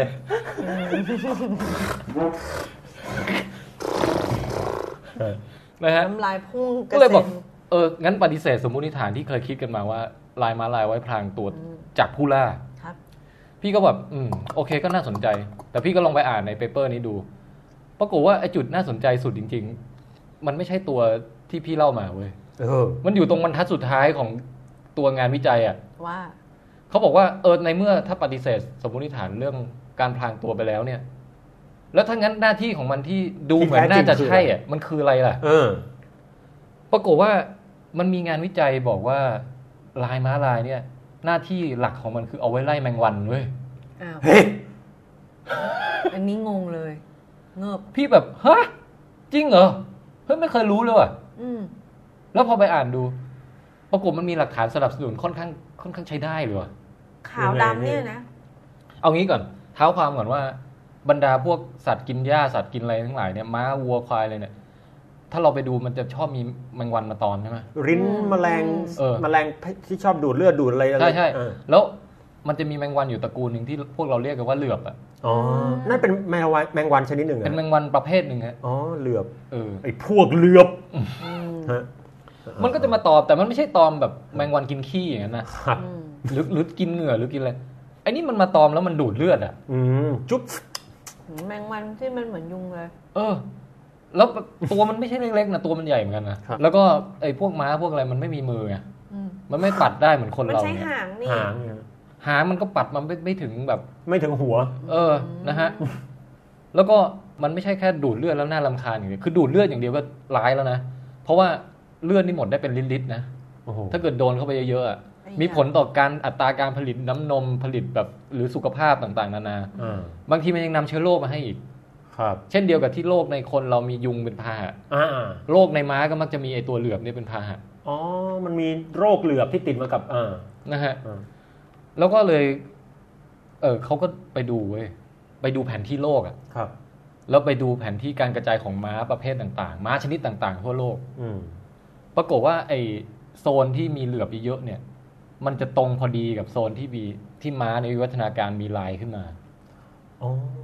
อันนี้หลักฐานสายที่หนึ่ง ฮะ ถ้าสายนี้แค่อย่างเดียวเราบอกเออ ก็น่าสนใจแต่ว่าอาจจะยังไม่ยังไม่ยังไม่ชัวร์ ยังไม่หนักแน่นพอ เออ ขนาดนั้น ไปดูอีก ปรากฏว่า เฮ้ยดูในธรรมชาติ ม้าม้าธรรมดา ม้าธรรมดาแบบเออม้าขาวม้าดำม้าน้ำตาลอะไรเนี่ย อือฮึ เวลาคนเอาไปเลี้ยงที่แอฟริกาไอ้พวกนี้โดนเหลือบกัดเยอะมาก แต่พอไปดูม้าลายเฮ้ยแม่งไม่เห็นโดนเหลือบกัดเลยว่ะ อืม หรือแม้กระทั่งมาตอมหรืออะไรเงี้ย อันนี้คือพูดถึงว่าขนหนาเท่ากันหนังเท่ากันอะไรหมดแต่แค่มีสี พวก ต่าง เผลอม้าลายนี่อาจจะขนบางกว่าด้วยซ้ อู้ อืม โอเค เออ มันสรุปเป็นเพราะว่ามันกันเหลือบจริงเหรอฮะ ำเนี่ยเดี๋ยวเราค่อยๆฟังไปเรื่อย อ่า แล้วมันจะมีไปดูอัตราการเป็นโรคที่ติดต่อผ่านเหลือบ ม้าลายก็เป็นน้อยกว่าม้าอื่นๆแล้วที่น่าสนใจที่สุดเว้ยมีอยู่อันหนึ่งก็คือเขางั้นกูทดลองเลยละกัน อืม ดูแบบดูดูอ้อมๆมาเยอะแล้ว เอาเรือบมาวางไว้เลย เขาไปทำแบบเออเป็นทั้งกำแพงทาสีเป็นลายม้าลายอะ่ะ คือเป็นกำแพงเล็ก ๆ ออกมาแบบสักเมตรคูณเมตรหรืออะไรเงี้ย อือฮึ ครับ แล้วก็ไปตั้งล่อแมงวันไว้อะ อืมแค่เป็นวาดรูปวาดเนี่ยนะ คือเป็นเพ้นท์เป็นลายม้าลายน่ะ อืมอืม แล้วก็แต่ว่าจะมีตัวแปรคืออ่ะเทียบกับลายอื่นๆเทียบกับ อ่า ดำล้วน อ่าโอค เทียบกับ ขาวล้วนเทียบกับ น้ำตาลอะไรว่าไป ลายเล็กลายใหญ่คืออ ม ลายความกว้างของเส้นมันอะ Yes เส้นเล็กเส้นใหญ่อะไรเงี้ Yes ยปรากฏว่าสุดท้ายไออันที่เส้นทีๆเนี่ยแล้วขาวสลับดำอะเหลือบแมลงวันอะไรต่างๆตอมน้อยที่สุดเว้ย เฮ้ย แล้วไม่ใช่น้อยกว่าธรรมดา น้อยกว่าแบบเป็นไม่รู้กี่สิบเท่าอะเยอะมากอะ จะไปซื้อเสื้อลาย เฮ้ย ขาวดำเล็กๆ มา เดี๋ยวๆ เวลา เดี๋ยว ต้องลงภาคสนาม เฮ้ย อะไรที่ต้องเข้าป่า โอเคปะใช้ได้ไหม เฮ้ยแต่เราไม่รู้มันกันยุงเปล่ามันอาจจะกันเฉพาะเหลือบ เหลือบก็ยังดีวะ ยังดีฮะ อืม เออ แล้วก็แม้กระทั่งเอาโมเดลมามาเพ้นท์แบบเป็นคนละสีกันเอาไปตั้งไว้อย่างเงี้ย สงสารน้องม้าจริง เออ จริงๆไม่ต้องไม่ต้องเพ้นท์เองก็ได้นะแบบไปไปซื้อแถวที่เขาขายไปวางสันเจ้าอะฮะไปวางตามสารพระภูมิอะนะฮะ สงสาร อยู่เมืองไทยเนี่ยทดลองง่ายเลยพี่ว่า ครับ โครงการนี้นะ แล้วได้คำตอบไหมว่าตกลงว่าทำไมขาวดำถึง มัน เดี๋ยวก่อน ทำให้เหลือบไม่มาไม่มาไม่มา เออ กัด แม้กระทั่งโมเดลม้าเนี่ยไออันที่เป็นสีม้าลายเนี่ย ก็โดนตอมน้อยกว่าเยอะมาก ครับ อืมแสดงว่าเฮ้ยมันน่าจะมีอะไรจริงแล้วว่ะ อ่า ใช่แล้วคำตอบคือ คำตอบคือคำตอบอะไรอะ ว่าทำไมขาวดำถึงเหลือบไม่มากัด อ๋อ คือตอนเนี้ยเฮียบอกผลลัพธ์ ใช่แล้วก็ มาหมดแล้ว คอเฟิร์ม ท่านบันน่ะ คอ เขา ฟิร์ จะถามว่าเหตุใดเหลือบจึงไม่ชอบลายนี้เล่า อืม อ่า อันเนี้ยตรงเนี้ยเป็นเรื่องที่ซับซ้อนนะ อื มาแล้วครับ ซับซ้อนจนกระทั่งแบบไม่กล้าอธิบาย อ้าว แต่ว่าใบให้ว่ามันจะเกี่ยวข้องกับเรื่องการสะท้อนแสงแบบ polarization อ๋อ โพลาริเซชัน คือพอเพ้นท์เป็นลายขาวดำปุ๊บเนี่ย แสงที่สะท้อนสะท้อนกลับมามันจะมีลักษณะบางอย่างที่เกี่ยวข้องกับการเรียงตัวของไอ้ polarize ของแสงเนี่ย ฮะฮะ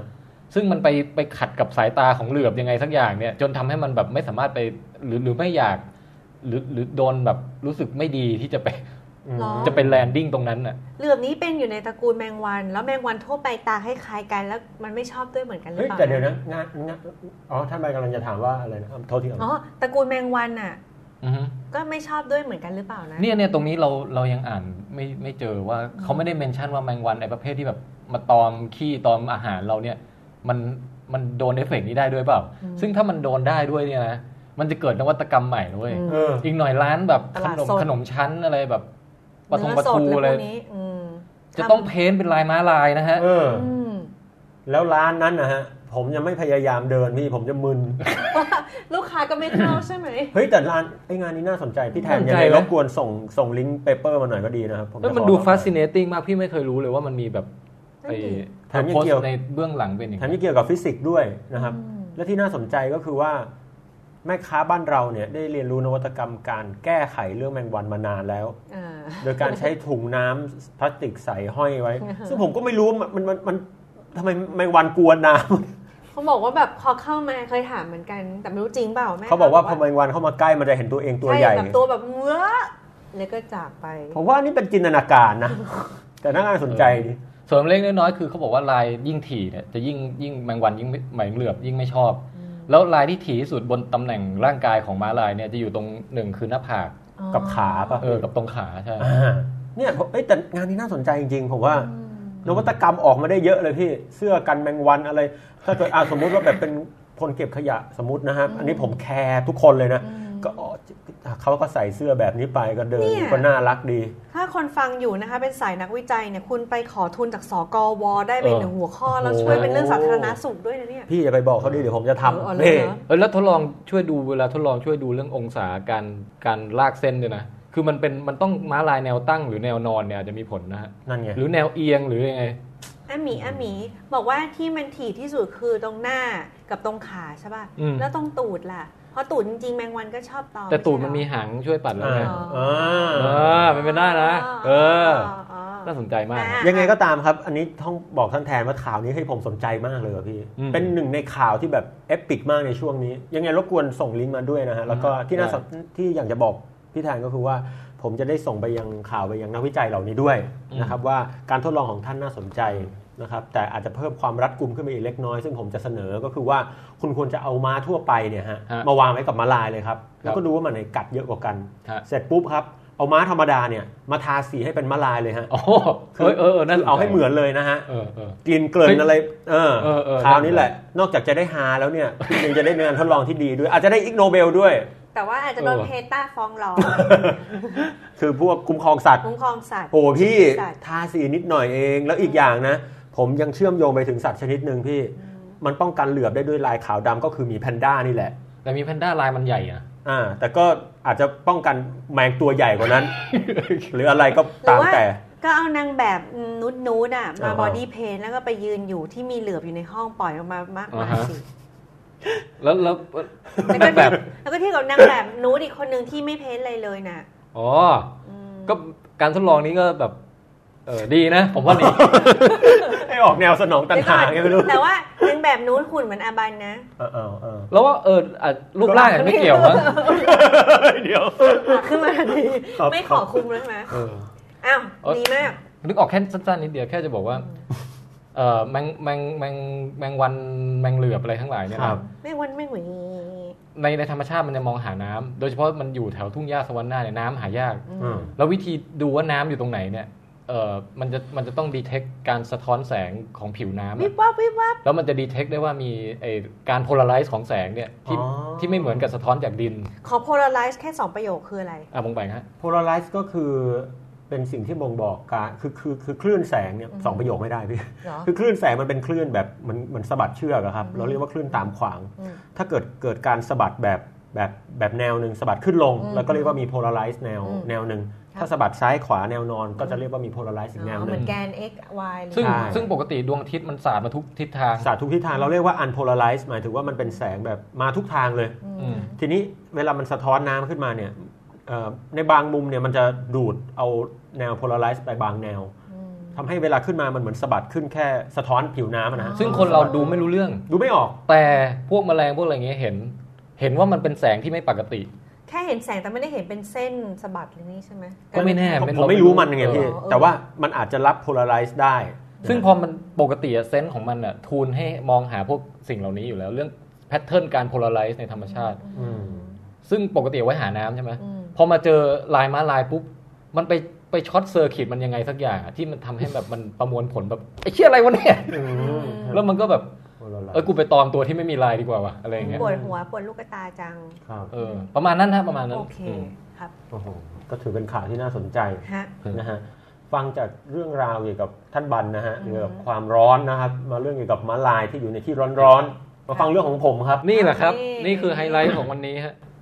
เรื่องของผมเนี่ยขออนุญาตเปิดเกรินเล็กน้อยนะครับก็อาจจะคล้ายๆกับพี่ยาบันก็คือทริปเมืองไทยบ้าง อย่างทริปผมเนี่ยไปภูเก็ตขอสั้น ฮะ ๆ เป็นทริปที่ผมเนี่ยใช้เวลาว่างไปกับการว่ายน้ำในสระโรงแรม ก็จะไม่ค่อยร้อนนะ ซูรี่ พอมีความแฮปปี้อยู่บ้างนะครับ อืม แล้วก็ไปงานนี้ก็ไปสอนครูดูดาวนะครับก็มีความเอนเตอร์เทนอยู่นะครับแต่ความเอนเตอร์เทนที่แท้จริงครับทุกท่าน ครับ ผมเนี่ยมีเพื่อนที่โรงเรียนเก่าอยู่ที่ภูเก็ตคนหนึ่งนะครับชื่อแขกทอยนะฮะ แขกถอย ถอย แขกทอย ถอย แขกถอย ครับ โอเค คือโรงเรียนผมนี่เขาจะมีชื่อเล่นเรียกกัน แล้วแก หนุกหนุก แล้ว ปองแปง แกแกก็ถูกเรียกปองแปง ครับ แค่นั้นเหรอ ครับ อืม แค่ปองแปงคือแค่นั้นใช่ไหมพี่ อืมอืม แต่อันนี้คือไอ้แขกถอย อืม แขกถอยเป็นเพื่อนที่น่ารักมาก แขกถอยเป็นเพื่อนที่ผมอยากให้พี่แทนเจอมาก ฮะฮะ อย่างที่หนึ่งคือเขาเนี่ย เป็นคนที่ตอนเด็กๆ กลัวผีมากพี่ อืม กลัวถึงขั้นแบบ เจอความมืดนิดเดียวไม่ได้อะ อืม แต่ทุกวันนี้แขกถอยเป็นคนที่ไม่มีความกลัวผีอยู่หลงเหลืออยู่ในยีนเลยแม้แต่น้อย อืม อืม มีแต่ความตกใจนิดๆหน่อย ต้อง ๆแต่ความกลัวผีนี่หายเหี้ยนหมดเลย ต้องผ่านบางอย่างมาใช่ไหม ความผ่านสิ่งนั้นก็คือว่าเขาเนี่ยกลัวถึงขั้นรู้สึกว่าชีวิตมันดำเนินต่อไม่ได้แล้ว อืม เขาก็เลยมานั่งวิพินิจพิเคราะห์ดูว่ากูกลัวอะไรวะเนี่ย อืม อืม สักพักมันก็ไปสุดที่ความตายว่าอ้าวสุดท้ายถ้ากูเป็นอมตะกูก็ไม่กลัวอะไรแล้วดิวะ ยังไงให้ยังไง ขยายความนิดนึง หมายถึงว่าถ้าเกิดผีมาเนี่ย อืม ถ้าเขาเป็นอมตะอะพี่ ผีมันจะทำอะไรอ่ะ อ๋อ เขาก็คงไม่กลัวแล้วล่ะ คือสิ่งที่กลัวไม่ใช่กลัวผี แต่กลัวว่าผีมันจะทำอะไรเรา ให้ตายหรือให้ได้รับอันตราย เออจซึ่ริงจริง พอมันคิดมาอีกทีนึงมันก็เพราะว่าอ้าวสุดท้ายมันก็ต้องตายอยู่ดี แล้วมันจะกลัวไปทำไม เออ แล้วมันยิ่งไปกว่านั้นนะพี่ฟังลอจิกมันผมชอบมากมันบอก ถ้าผีมานะ มีอยู่ครั้งหนึ่งมันเดินมันมันเรียนที่ไหน ผมจำไม่ได้มหาลัยนะ ผีมาปลากินมด ปรากฏ ว่า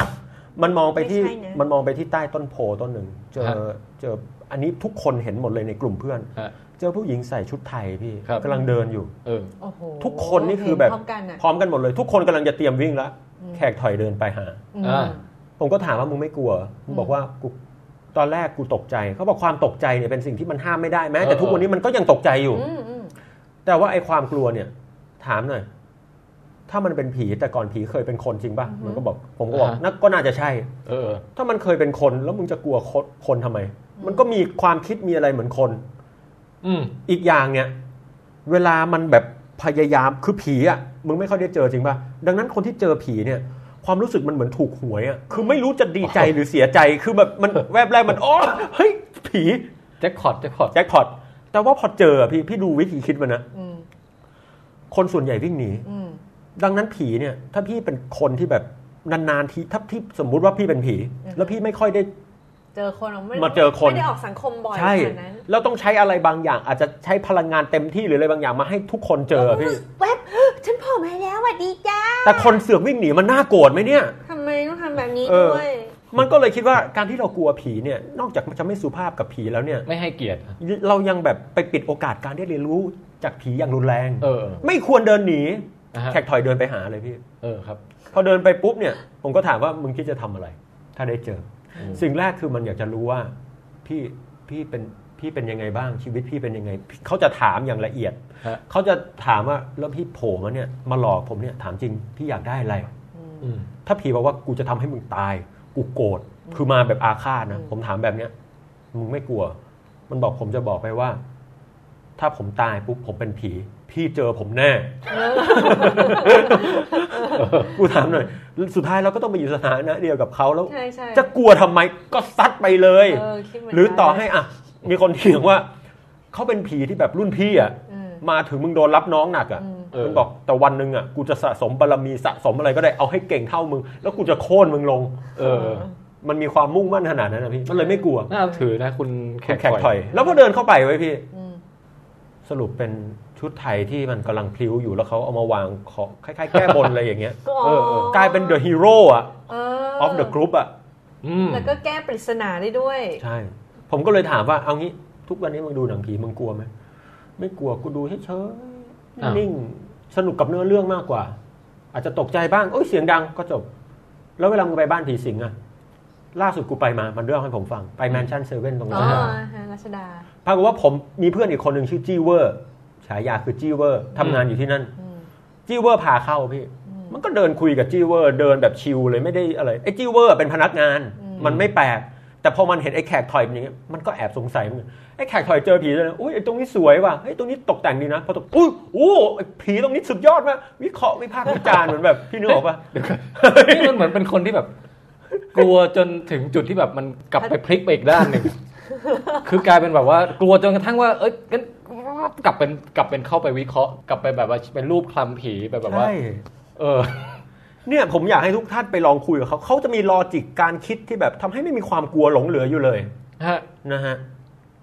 แต่เขาประทับใจบ้านผีสิงที่หนึ่งมากพี่ เออ เขาบอกว่าควรไป เขาประทับใจมากคือมันเป็นศิลปะ ในแง่ศิลปะถือว่า ฮะ เจ๋งมาก เขาบอกที่พัทยา อ ริบลี่ อ่ะฮะอ่ะฮะ อืม เขาบอกผีสิงบ้านผีสิงที่เนี่ยเป็นที่เดียวเลยนะครับ ที่มีคนเล่นกับ คือมีมีเจ้าหน้าที่มาทำตัวเป็นผีมา อืม มาอินเทอร์แลกกับคน แล้วก็โอ้โห มันมีห้องอยู่ห้องหนึ่งอันนี้สปอยเลยนะ อืม ใครไม่อยากเจอสปอยข้ามนะครับ ประมาณ 10 วินาที มีเสียงผีวิ่งออกมาจากด้านหลังนะครับแล้วมันแบบวิ่งจากไกลมาใกล้แล้วก็เข้าหูแล้วก็วิ่งหนีออกไปแบบโอ้โหเป็นห้องแบบสุดยอดมากอันนี้บอกว่าทับใจมาก เออ นะฮะแขกถอยชายผู้ไม่กลัวผี ฮะ แต่ผมถามว่าแล้วในชีวิตเนี่ยมึงหมดความกลัวเรื่องผีอย่างสิ้นเชิงหรือไม่มันบอกไม่ มันเหลือผีประเภทเดียวที่มันกลัวพี่ลองเดาดูว่าเป็นแบบไหน เออผีล่มฮะ คืออะไร ผี พี่ ร่มเคยอะไร ผีญี่ปุ่นนะที่มันเป็นล่มกระโดดกระโดดมา อื้อหือถ้าไอ้กูก็อาจจะกลัวได้ ถ้าถ้าตามไทยมันเป็นไปได้ ถ้าถ้าเราเจอผีร่มเราจะรู้สูเป็นสิ่งที่ไม่น่ากลัวที่สุดแล้วเปล่าวะ ไม่ก็ดูท่าทางคุณแขกถอยเขาจะใช้เหตุใช้ผลกับผีที่เป็นคนไง เพราะฉะนั้นพอผีที่เป็นสิ่งของปุ๊บเขาอาจจะงงแบบเฮ้ยยังไงดีวะ อาจจะกลัวก็ได้นะ เนี่ยเขาบอกว่าผีประเภทหนึ่งที่มันจะกลัวที่สุดคือผีที่เขาเจอแล้วสื่อสารไม่ได้ คือถ้าคุยได้รู้เรื่องเนี่ย มันจะไม่กลัว ผี มันจะ ไมโค ถาร ม เวฟอะไรอย่างเงี้ย อ่าแต่ถ้าสื่อสารไม่ได้อย่างเป็นสิ่งของสมมติเป็นสิ่งของแต่มันไม่ได้พูดถึงสิ่งของพี่ อืม แต่มันนึกสถานการณ์ได้หลอนมาก คือถ้ามันขับรถอยู่ตอนกลางคืนน่ะแล้วมีคนนั่งอยู่บนเสาไฟไฟแดงไฟแล้วแล้วชี้มาหามันอย่างเงี้ย มึงจจงจะคุยกับมันแต่มันสื่อสารไม่ได้ อย่างนั้นมันจะเริ่มกลัวว่าเฮ้ยจะเกิดอะไรขึ้นวะมัน อ๋อ จะกลัวไปทางนั้นไม่ได้กลัวผีนะแต่กลัวแบบเฮ้ยต้องการบอกอะไรอ่ะน่าไม่ไม่รู้อะไร ไม่รู้ อืม อนาคตกลัวทางนั้นมากกว่า ฮะ ก็ยังไม่กลัวผีอยู่ดีนะฮะใครที่กลัวผีก็ลองคิดแบบท่านแขกถอยดูได้นะครับ ครับ น่าสนใจมากๆค่ะ นะฮะ ก็สำหรับพี่ก็รู้สึกว่าเออขอแยกระหว่างไอ้ผีแบบเวลาไปเล่นบ้านผีสิง ครับ เ เอ่อกับเวลาไปดูหนังผี แล้วก็แยกอันนี้ออกจากการเจอผีในชีวิตจริง อืม แล้วพี่นะ คือพี่อะรู้สึกว่าไอ้บ้านผีสิงกับหนังเนี่ยมันแบบเฮ้ยถ้าถ้าถ้าเกิดจะเข้าไปอยู่ในนั้นแล้วไปเหมือนกันนั่งรถไฟเหาะอะไรสักอย่างเนี่ยก็ปล่อยอารมณ์ให้มันกลัวไปเถอะ อืม มันคือโลกแห่งแฟนตาซีไง อ่าหนุกหนานไป เออส่วนไอ้ชีวิตจริงเนี่ยไม่กลัวเนี่ยถูกแล้ว อ๋อพอดีต่อม มันอะ เสือกด้านไงพี่ด้านแบบ เออ เสียหมดเลยอะนะครับแต่ความน่าสนใจเกี่ยวกับภูเก็ตผมขออีกห้านาที เฮ้ยเดี๋ยวจะตรงตรงลงอันนี้โยงกับภูเก็ตไงฮะ แขกถอยอยู่ภูเก็ต อ๋อโอเคโอเค แล้วคุณแขกถอยเนี่ย พาผมไปกินอาหารทุกอย่างที่เด็ดที่สุดในภูเก็ต เริ่มจากร้านอาหารญี่ปุ่น ซึ่งราคาถูกมาก ครับ กินเกือบตายอ่ะพี่สองร้อย ออ แซลมอนมาเป็นตัวตัวๆอร่อยอื้อหือวันแรก วันที่สองครับ โอ้โหเฮียไปที่หาดลาวัย แนะนำนะฮะ ใครไปภูเก็ตไปหาดลาวัยนะฮะ ครับ ฝั่งขวานี่จะเป็นตลาดขายสัตว์ ถ้าไม่อยากกินนะฮะ ก็เดินดูฮะเหมือนได้ดูพิพิธภัณฑ์สัตว์น้ำ ค่ะ กั้งกุ้งอะไรกระโดดจ้อมแจมกันสดๆ เลือกซื้อเลยครับ เลือกซื้อ แมทช์กับร้านทำอาหารทางซ้ายให้เหมาะสม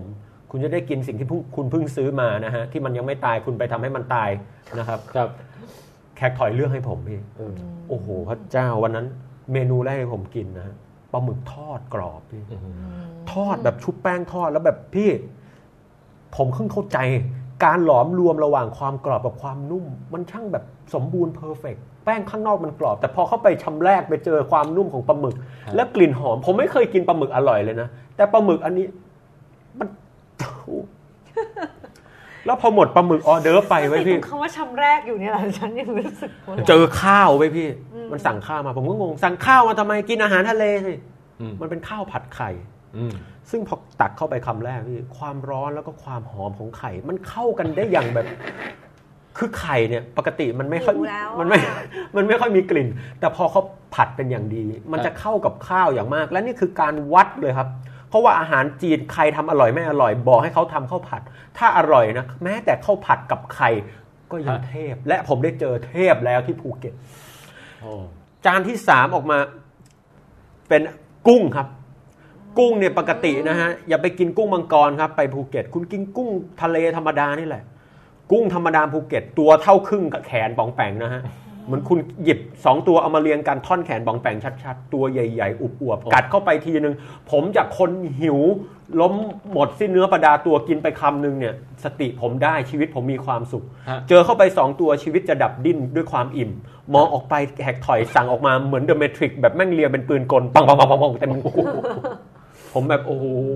รู้สึกเหมือนแบบคนที่ต้องต่อสู้กับเกมที่มีแบบศัตรูมาเราต้องยิงทีละตัวปังปังปังปัง อืม สักพักกินกุ้งมาเหลืออีก 2 ตัว ปูแม่งเลียอีก 3 ตัวปังปังปังโอ้โห วันนั้นหมดไป 900 แต่กินเหมือนเป็น4ี่ห้าพันความรู้สึกนั้นคุ้มค่า แต่ไฮไลท์ที่สุดคือ หอยนางรมวันนั้นผมกินไปเกือบ 10 ตัวบอกเลยคอเลสเตอรอลสติสตังค์ไปหมดแล้วค่อยไปเบิร์นทีหลัง ฮะ คอเลสเตอรอลผมเพิ่งรู้ว่าหอยนางรมอ่ะพี่ ตัวมันเท่ามือผมอ่ะแต่ที่หาดราวัยในตัวละ 15 20 บาท เฮ้ย กัดเข้าไปคำหนึ่งนะพี่ น้ำลายน้ำลายน้ำลายหกตอนนี้ ผมจะบอกว่าแบบมันนุ่มเนียนอร่อย เท็กเจอร์มันไม่ได้นุ่มแบบสำลี อันนี้เป็นช่วง มั ป่อง ม แป บบ งรีวิวหอยนะฮะ ใช่ คือมันนุ่มในลักษณะที่เรียกได้ว่า โอ้โห พี่เอ้ย ผมกล้ากล่าวได้เลยว่ามันไม่มีความนุ่มเนียนอะไรจะกล่าวได้ดีไปกว่าหอยนางรมไม่ว่าจะเป็นความนุ่มเนียนจากผิวอิสตรีท่านใดก็ไม่ใช่ ละ อันนั้น ประมาณนั้น อันนี้คือกล่าวได้เลยว่ามันเป็นความนุ่มที่เนียนเด้งขึ้นมาแบบ แล้วมันเข้าไปในปากแล้วพี่ได้เสพมันแบบ กินกินกับอะไร ต้องบอกนิดนึงว่าจ้าเนี่ยเขาจะเอาน้ำแข็งโรยไปทำให้มันมีความเย็นสตาร์ฟความ ฮะ นุ่มลื่นไหลกลืสลงไปอ๋อคอเลสเตอรอลเข้า ครับไปในตัวกูแล้วคำที่สองหอยนางรมอีกอันนึงเขาให้โรยกับเอ่อกระเทียมเจียว โอ้ นะฮะ อันนี้อะไร ล้วก็มี นี่ หอมแดงเจียหวอมหอมหอมแดงหอมแดง แล้วก็มีกระถินนะครับ กระถินนี่จะเป็น หอม กระถิ่นนี่จะเป็นตัวแทน หอมดอก ดอกกระถิน โต๊ะ โป๊ะ โต๊ะ รวย มา มา เม เม รินอ่ะอ่ะต่อเลย คือกระถินเนี่ยจะเป็นตัวแทนแห่งความกรอบ หอมนี่ก็จะเป็นความกรอบอีกแบบหนึ่งคลุกเคล้ากับความหอม แล้วถ้ายิ่งแจ๊ะทีหนึ่งนะฮะหยิบเอาไอ้เขาเรียกอะไรนะ ซีฟู้ด ฟู้ดแจ๊ะเข้าไปทีหนึ่งโอ้โหพี่ ผมกล้าพูดว่าพี่กำลังเคี้ยวสวรรค์ชั้นดาวดึงส์อยู่ในปาก มันคือมัลดีฟที่มันอยู่ในปากของ มัน พี่ จะ ให้ป่องแปง หวานๆ เลือก เนอะ ระหว่าง ความเอ่อสุนทรียะที่ มันพีคแต่มันพีคอยู่แค่ 5 วินาทีแล้วหายไปเนี่ย ครับ กับสุนทรียะที่อยู่ตลอดการอย่างเช่นแบบเอ่อรูปปั้นเหมาเจ๋อตุงหรืออะไรสักอย่างที่แบบตระหง่านอยู่คู่ฟ้าคู่ดินอย่างเงี้ยตรงไปชอบแบบไหนมากกว่ากัน เอาห้าวินาที วินาทีนั้นผมต้องห้าวินาที เพราะห้าวินาทีนั้นเนี่ย มันเหมือนประทับลอยลงไปในจิตวิญญาณผมแล้วมันส่งผลต่อชีวิตผมตลอดการ และแน่นอนที่ผมอ่านมารีวิวเนี่ยทุกท่านเนี่ยจะโดนประทับลอยไปตลอดการไม่ต่างจากรูปปั้นเหมาเจ๋อตุงนี่ท่านบอกเลย ไปหาดลาวัยกินไม่ผิดหวัง แน่นอนครับคอนเฟิร์ม ฮะ โอเคครับ โอ้ย ถ้าอยากจะจองโต๊ะจองอะไรก็โทรมาได้ที่เบอร์นี้นะ โอ้แต่ประทับใจประทับใจอันนี้ภูเก็ตนะฮะ นี่ยังไม่ออกจากประเทศเลยนะ ครับ งั้นก่อนจะไปญี่ปุ่นนะฮะ เดี๋ยวผมจะไปหยิบโน้ตบุ๊กมาเพื่อเปิดรูประหว่างนี้เชิญทุกท่านรีแลกซ์ประมาณหนึ่งนาที ดีไหมฮะ อืม อาจจะต้องเปิดรูปเล็กเล็กน้อยเท่านั้นนะฮะ ปรากฏว่ารูปปองแปงเยอะมากนะครับ แต่ก็ผมจะคัดเฉพาะส่วนที่เป็นไฮไลท์ที่เหมาะสมกับการออกอากาศทางเสียงเนี่ยนะฮะมาใส่ไว้ในเอพิโซดนี้นะฮะ แล้วก็เนื่องจากผมต้องทำงานแข่งกับเวลานิดนึงนะครับเอ่อดังนั้นการตัดต่อการอะไรก็อาจจะไม่เนียนมาก ญี่ปุ่นที่ผมไปเนี่ยผมไปทั้งหมดประมาณ 4 วันนะครับ ฮะ พอไปถึงปั๊บเลยพี่ ถึงปั๊บนั่งเครื่องนะ ประมาณ 5 ชั่วโมง ลงที่เอ่อคันไซ ฮะ พอลงปุ๊บครับ ความประทับใจอย่างแรกก็คืออากาศนี่มันช่างเย็นสบายเลยเช่นนี้ มันเย็นมันเย็นกว่าดอยอินนะพี่ แต่มันเย็นสบาย พี่เข้าใจคำว่าเย็นสบายกับหนาวไหมต่างกันเยอะ เออ คำสองคำเนี้ยหนาวนี่ติดลบ เย็นสบายคือเป็นบวก อืม เย็นสบายคือแอร์คอนดิชันที่เปิดเข้ามาแล้วมันมีกลิ่นหอมๆของค ส วามเล ด ย ชื่น ใช่ ดอยอินทนนท์บางทีหนาวจนแบบมึงจะหนาวอะไรขนาดนี้ แล้วลมก็โกรกใส่หน้าใส่ตา อันนั้นไม่มีความสุข อันนี้เย็นสบายแฮปปี้ ฮะ โอ้ยรู้สึกได้เหมือนแบบ สูดหายใจแรกเนี่ยมันรู้สึกเหมือนได้ปลดปล่อยความทุกข์ทั้งปวงที่ผมอยู่ในประเทศไทยอันสุดร้อนเนี่ยออกไปที่นั่นทั้งหมดเลย เก็บเอาความร้อนทุกอย่างแผ่ออกไปละ อืม วินาทีแรกแล้วผมก็ขึ้นรถเมล์ เอาใหม่แล้วผมก็ขึ้นรถทัวร์เพื่อจะได้ไปยังเมืองข้างๆนะฮะคันไซนี่ผมไม่ได้เที่ยวเลยนะครับ อืม ผมไปยังเมืองแรกก็คือเมืองนี้ครับ เมืองแรกที่ผมไปเนี่ยก็คือเมืองนารานั่นเอง อ๋ นะครับ อนาราธิวาสนี่เอง นาราเฉยๆนะครับ เมืองนี้นี่มีกวางเดินเพ่นพ่านเต็มไปหมด แล้วกวางแต่ละตัวเนี่ยหน้าตามันน่ารักน่าชังอ่ะพี่ เหมือนอีแบมบี้ที่อยู่ในเรื่องดิสนีย์แลนด์นะฮะ เออนี่ตอนนี้ปองแปงโชว์รูปให้ดูอยู่ ครับ รั เป็นกวางตัวหนึ่ง น่ารักนะฮะ แบ๊วๆ แล้วกวางตัวพวกนี้นะครับแบบมันไม่กลัวคนนะครับ แบบแต่ละกวางแต่ละตัวนี่เชื่องเชื่องแบบโอ้โหโทษนะเหมือนหมาอะฮะ อืม แล้วก็พอเจอนักท่องเที่ยวเนี่ย มันก็จะเข้าไป มันดม มันดมดมแบบฟุดฟิด มีอาหารไหม ดมตูดนะฮะ ดมตูดดมไข่อะไรไปเรื่อยนะครับครับก็ หางน่ารักจังเลยหางเป็น เออ ตัวเป็นสีน้ำตาลแต่ว่าหางเป็นสีขาว เป็นผู้ผู้ สั้นๆ เล็กๆน่ารักกระดิกนะฮะบาง ครับ ตัวก็นอนเพ่นพ่านแล้วไม่ใช่แค่ในวัดนะครับ คือเละเทะตามเมืองแล้วตามป้ายเนี่ย ก็จะมีป้ายให้ระมัดระวังกวางหน่อยนะอะไรเงี้ย อืม เป็นกวางจรจัด อ่าที่สำคัญที่ผมประทับใจก็คือต้นไม้ของญี่ปุ่นเนี่ย ตั้งแต่ลงสนามบินมาเลย ผมก็จะสังเกตเห็นว่าป่าเนี่ยมันมีโทนเดียวกันหมด เช่นถ้าเป็นป่าสนก็สนอยู่ใน ฮะ กลุ่ม ถ้าเป็นป่าไผ่ก็ไผ่ เออ มองไปบนภูเขาเนี่ยรู้สึกเหมือนเป็นอัญมณีของโลก มีลักษณะของความเป็นโอ้โหเป็นมรกตเขียวโอปอลเหลืองบุษราขาวโอ้โหคือสวย งามนะฮะ ในขณะที่ป่าเมืองไทยก็มีเอกลักษณ์ คือจะมีไม้เลื้อยเพ่นพ่านเต็มไปหมด เออ นะครับ นะฮะ รกชัด รกชัดเละเทะ อันนี้ก็มีลักษณะแตก ต่างนะฮะ ฮะ แล้วมีความหลอมรวมกัน ต้นไม้ทุกอย่างหลอมรวมกันหมด นะครับ ต่างจากป่าญี่ปุ่นอย่างสิ้นเชิง ครับ มีความหลากหลายเชิงชีวภาพสูง คือเออผมเพิ่งเคยเห็นต้นซากุระ อืม ซากุระที่เมืองนี้เนี่ย สวยจัง ต้องบอกก่อนว่าเป็นซากุระที่คือผมเคยเห็นชมพูพันทิพย์ที่บ้านเรา ครับ ชมพูพันทิพย์มันก็สวยไม่แพ้กัน แล้วก็มีสีชมพู แต่ซากุระเนี่ยความโดดเด่นของมันก็คือบะดอกของมันเนี่ยขึ้นแน่นดก เปรียบได้กับคนที่มีหนวดหลอมแหลมอะพี่ แล้วแบบดูแล้วแบบโอ้แม่งแปะว่ะ กับพี่บอยประกรณ์ที่หนวดแบบคลึ้มๆดูสวยๆนะหล่อ ฮะ ๆเออซากุระจะอย่างนั้นหน่อยหนึ่งแล้วก็เออแล้วก็ที่สำคัญเนี่ยนะครับไอ้พวกซากุระเนี่ยใบดอกมันกลีบมันเล็ก อ่าฮะ ไอความที่มันกลีบเล็กเนี่ยพอมันปลิวตามลมมันจะ เออ พลิ้ นี่ ว แหละ ทำให้สวยงามโรแมนติก ครับ ชมพูพันทิพย์พอมันปลิวตามลมมันไม่ไปละมัน มัน ใหญ่ ร่วงแปะ มันก็ล่วงแปะลงไป แต่ก็สวยไปอีกแบบคนละแบบกัน อ่ะ ทำให้ผมนึกถึงเมืองไทยนะครับ ช่วง ครับ ช่วงเนี้ยดอกดอกคูณสีเหลืองๆเนี่ยมันจะ ครับ ออกเยอะ ผมว่าถ้า สวยมาก ปลูกให้มันสวยๆเนี่ย เออ จัดเทศกาลดูได้เหมือนกันนะครับ แต่เนี่ยเนี่ยเนี่ยตรงเนี้ยมันเกี่ยวกับชีวะนิดนึงนะ เออ เอออันนี้พี่ไม่เคยศึกษาลึกซึ้ง แต่รู้ดูเหมือนกับว่าเอ่อซากุระเนี่ยมันจะค่อนข้างซิงโครนัสกันมากในการบานพรึบอะคือแบบทุก ทุกต้นในเขตเดียวกันแม่งบานแบบพร้อมกันหมดอย่างเงี้ยซึ่งดอกคูณบ้านเราเหมือน เดี๋ยวต้นนี้บานอ่ะร่วงแล้วอีกต้นหนึ่งค่อยบานอะไรเงี้ยมันเหมือน เออ ไม่พร้อมกันอ่ะ อาจจะไม่พร้อมกันนัก แต่ก็ อืม ผมว่าผมว่าก็ใกล้ๆเคียงกันก็พอได้ อืม แต่ว่าอย่างน้อยที่สุดปัญหามันไม่ใช่อยู่เรื่องนั้นพี่แทน ยังไงฮะ ปัญหาสำคัญที่สุดคือไอการไปดูซากุระในญี่ปุ่นเนี่ยอากาศมันเย็น แต่ดอกคูณเนี่ยมันบานช่วงสงกรานต์ซึ่งอากาศมันร้อน เออ นะครับ เออ แต่ถ้าคุณจัดเทศกาลดูยามราตรี ผมก็ไม่มีปัญหาที่จะดู ฮะ นะครับ ใช่ ในจุดนี้ ถัดจากเมืองนาราเนี่ยผมก็ไปเมืองที่ชื่อว่าไอจิ ฮะฮ นะครับ ไอจิ ไอจิ แล้วผมก็ไปดูพวกต้นไม้ ผมเนี่ยเป็นคนชอบถ่ายรูปกิ่งมะคือผมนะ ต้องบอกรสนิยมอย่างหนึ่งคือผมเนี่ยในคอมจะมีรูปถ่ายของผมเยอะหมายถึงรูปถ่ายที่ผมถ่ายเอง อือฮึ ซึ่งสิ่งที่ผมชอบถ่ายที่สุดก็คือกิ่งไม้ ผมจะเก็บรูปกิ่งไม้สวยๆคอนเซปต์นิทรรศการของผมก็คือว่ากิ่งไม้เนี่ยก็คือเอ่อลายเส้นผู้กันที่ดินเนี่ยมันวาดขึ้นไปบนท้องฟ้า นี่ โอ้โหอ่ามีคอนเซปต์นะฮะ ครับ อย่างต้นเอ่อสนญี่ปุ่นเนี่ยนะครับต้องบอกก่อนว่า ฮะ เหมือนเขาดัดเข้าอะไรได้โอ้โหสวยงามมากอะพี่ แล้วมันเลื้อยขึ้นไปบนท้องฟ้าได้แบบเอปติกแบบแพนโดร่ามากนะครับวัดคิโยมิสึนะครับตรงนี้ก็มีความประทับใจหลาย ๆ อย่างนะฮะเพราะว่าคนมันแน่นมากแล้วก็ที่นั่นคนไทยเยอะมากนะครับ คนไทยแบบเยอะ ได้ แบบ ยินเสียงเลยใช่ไหม โอ้โหพี่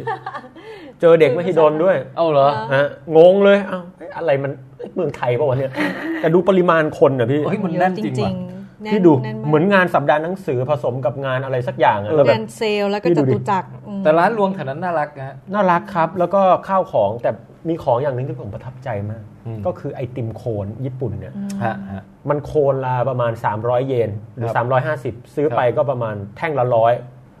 ผมไม่กล้าซื้อ แต่พี่ชายผมซื้อมากิน ผมกินปุ๊บเฮ้ยอร่อยว่ะแม่งอร่อย มันพวกซอฟต์ครีมเหรอ ซอฟต์ตัวครีมอะไรพวก ฮะ นี้ มัน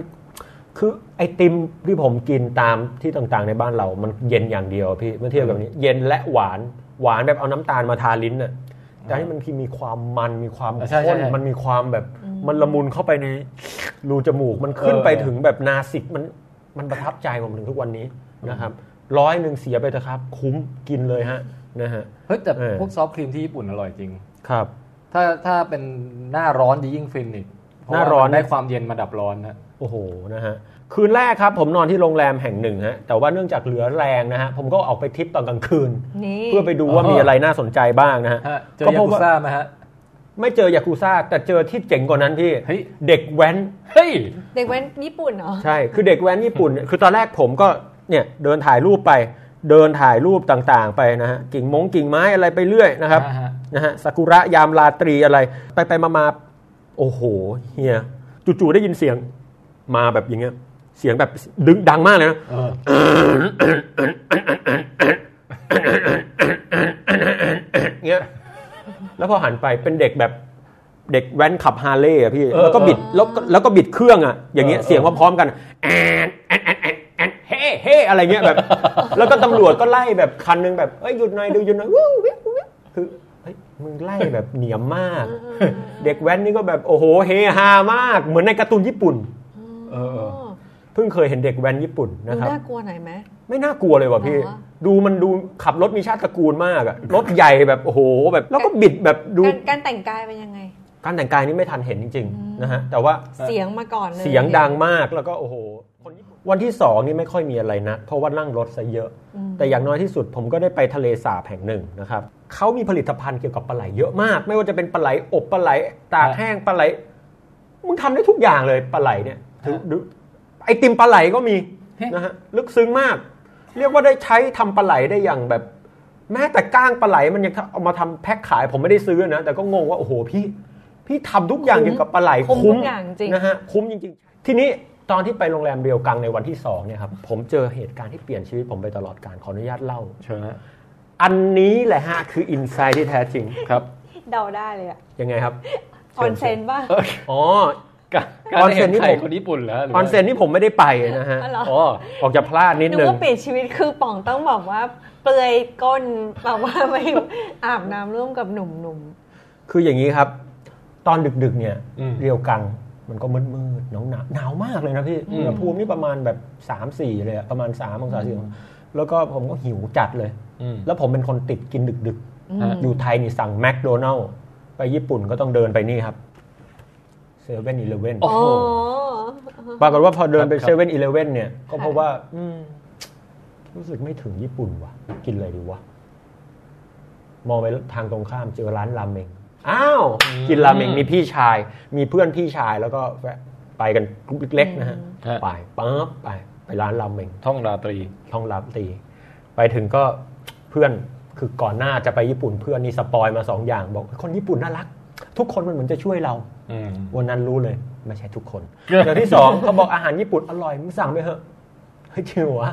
อร่อยมากบอกแปงประทับใจ ไม่จริง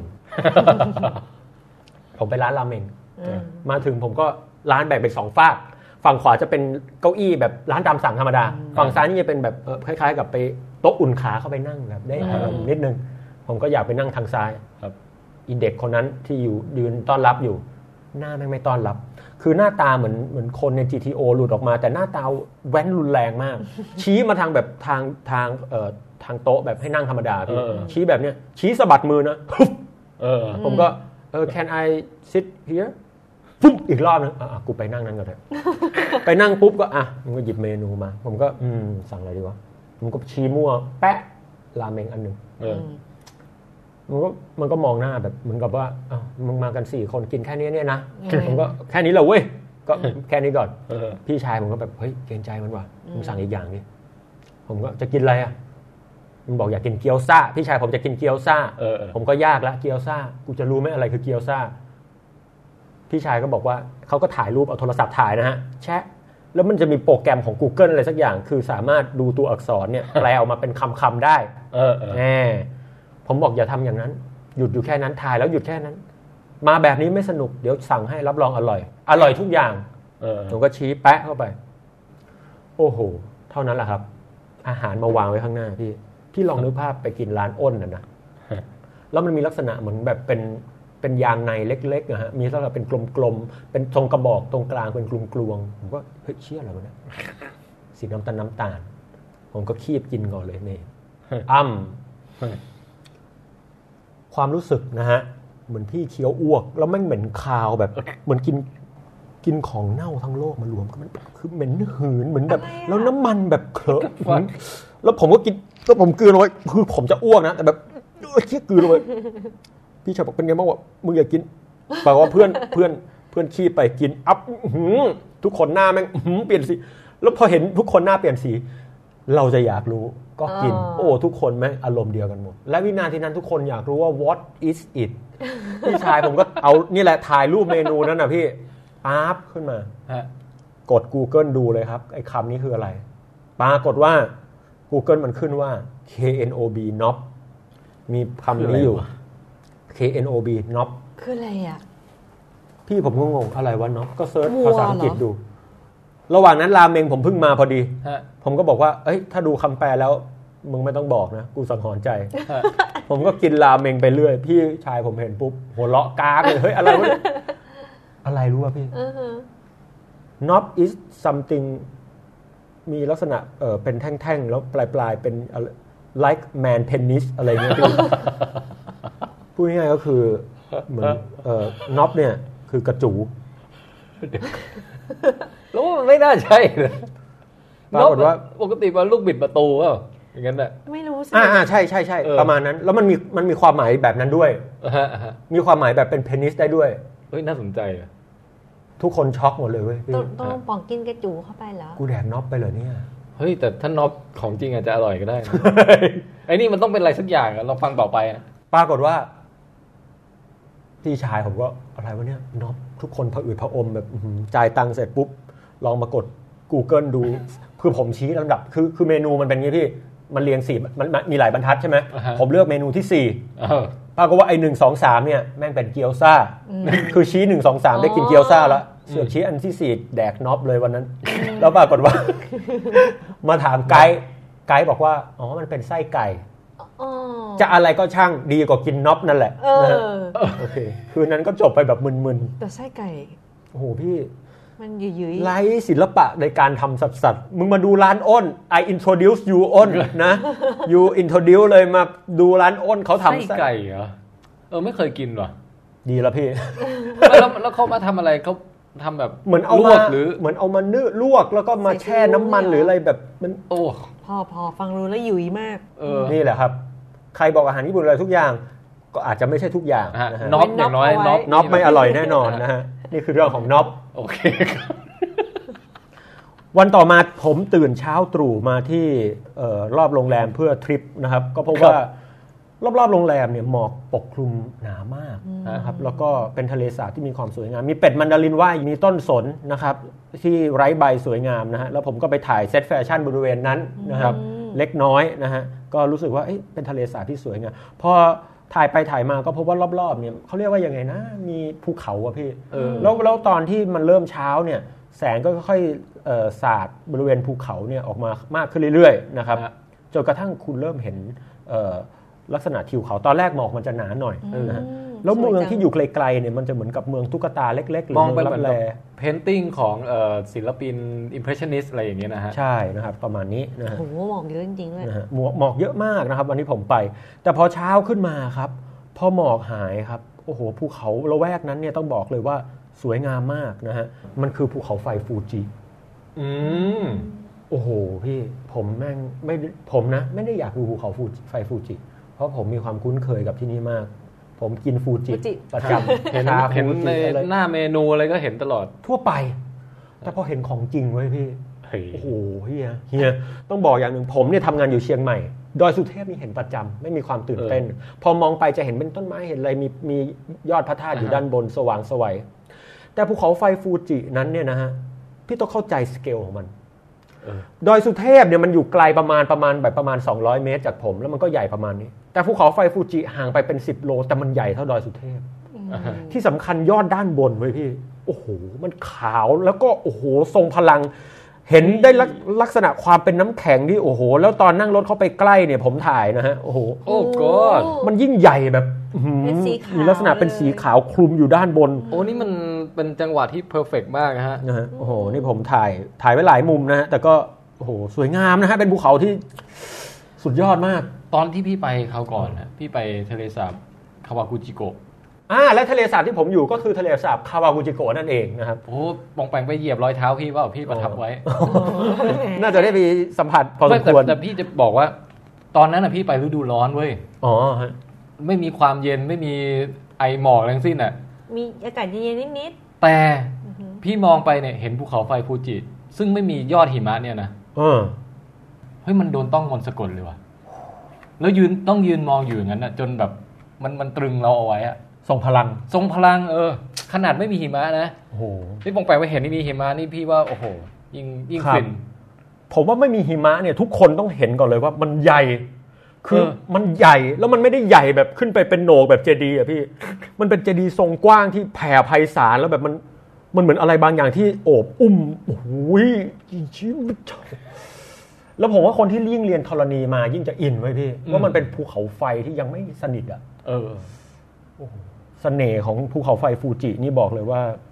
เย้ายวนมากนะครับ ฮะฮะ ครับ ๆขอเสริมเกรดหนึ่งข้อสิ ได้สิ อืมภูเขาไฟฟูจิก็เป็นมรดกโลกน่ะ อืม อืมแต่ว่าไม่ได้เป็นได้ด้วยลักษณะของทางธรณี หรือว่ารูปร่างหน้าตาหรือว่า เฮ้ อะไรของมันก็ตามนะ ฮะ แต่ว่ามันได้เป็นมรดกโลกเพราะอะไรเอ่ย เพราะว่ามีชาวเผ่าภูเขาไฟอาศัยอยู่ในป่อง อืมไม่ใช่ เอาเหรอ อืมแต่ว่าเป็นเพราะว่าเขาได้ในฐานะที่ภูเขาไฟฟูจิเป็นเป็นแหล่งแรงบันดาลใจ วัฒนธรรม อืม อารยธรรมญี่ปุ่น ไม่ว่าจะเป็นเรื่องของเซน ฮะ พิธีชงชา การวาดภาพ ศาสนา แล้วก็วิถีชีวิตการใช้อาหารต่างๆฤดูกาลอะไรเงี้ยแบบศิลปะทุกสิ่งทุกอย่าง ศิลปะญี่ปุ่น จะได้เขาจะพูดกันว่าได้แรงบันดาลใจมาจากภูเขาไฟฟูจิ อ๋อ คือแค่มองนั่งจ้องอะไรเงี้ยอย่างที่บอกทุกคนจะเกิดแรงบันดาลใจเกิดสมาธิ เออ เกิด เจ๋งว่ะ คือจริงๆ มันมีตำนานเกี่ยวกับเรื่องเทพเจ้าเรื่องอะไรอย่างนี้ด้วยแหละ แต่ว่ามันก็ อืม มันก็เลยแบบเป็นเป็นมรดกโลกด้วยเหตุผลประการชนนี้ เออแต่ศิลปะญี่ปุ่นนี่มันมันดึงพลังมาจากรูปทรงของธรรมชาติเยอะนะครับ เออ ซึ่งเจ๋งดีพี่ชอบ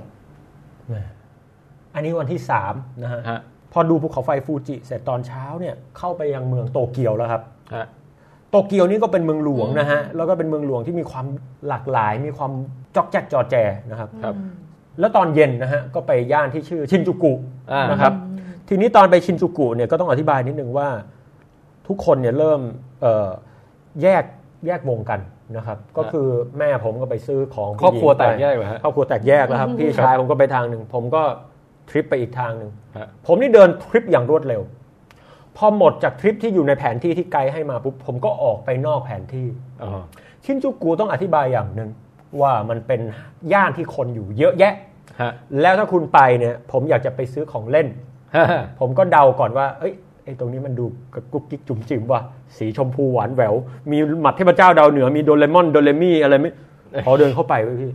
นั่นเป็นตู้เกมคนสูบบุหรี่ฮาร์ดคอร์กันโอ้โหเฮ้ย ไม่ได้ เที่ยอะไรวะเนี่ย คนละคนละแนวแล้ว เฮ้ยมัน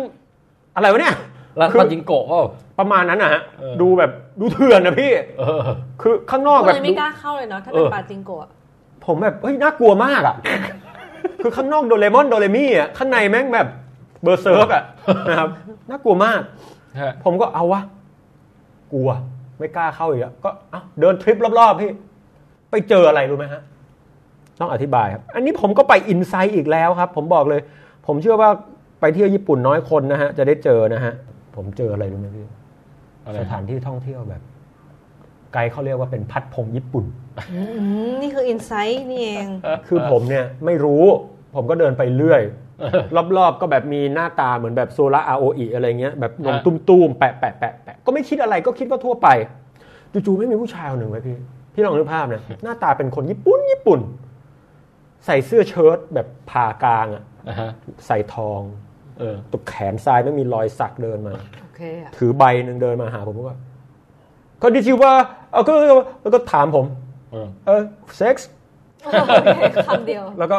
ผมก็เดินไปไม่สนใจเชียกลัวมาก อืม เออ are you Korean Korean Japanese Korean Thailand ผมก็เดินไป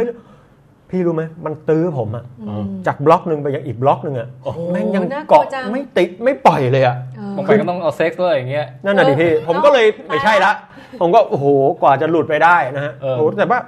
รอบๆนี่แบบอื้อหือมีงานพิเศษพวกนี้อยู่เต็มไปหมด ก็ผมก็ได้ไปถึงความอินไซต์ระดับหนึ่งนะฮะ นึกว่าจะรีวิวสักหน่อยมา แหม่ ยังยังไม่อินไซต์พอ ยังไม่อินไซต์นะฮะ ในจุดนี้ แต่ว่าเอ่อถือว่าดีนะฮะ ไม่เขาเรียกอะไรนะ ไม่ หลง อ่อนๆ ระเริงไปกับอบายามุกนะฮะ ครับ ขอบคุณนะฮะ ไม่อ่อนอ่อนต่ออำนาจ เออ ของการโน้มน้าว ครับ จริงๆ คือเกรงใจไปกับผู้ปกครอง อ้าวกรรม ทีนี้ ปากไม่ ต้องบอก พอ นิดนึงนะครับ ก่อนก่อนก่อนจะจบวันที่3เนี่ยก็คือว่าผมเนี่ยตอนบ่ายครับ เออ เล่าข้ามช็อตไปนิดนึงเซฟตอนบ่ายไว้เพราะเอปิกสุด ตอนนั้นเนี่ยเขาบอกว่ามันมีพิพิธภัณฑ์วิทยาศาสตร์ที่อุเอโนะ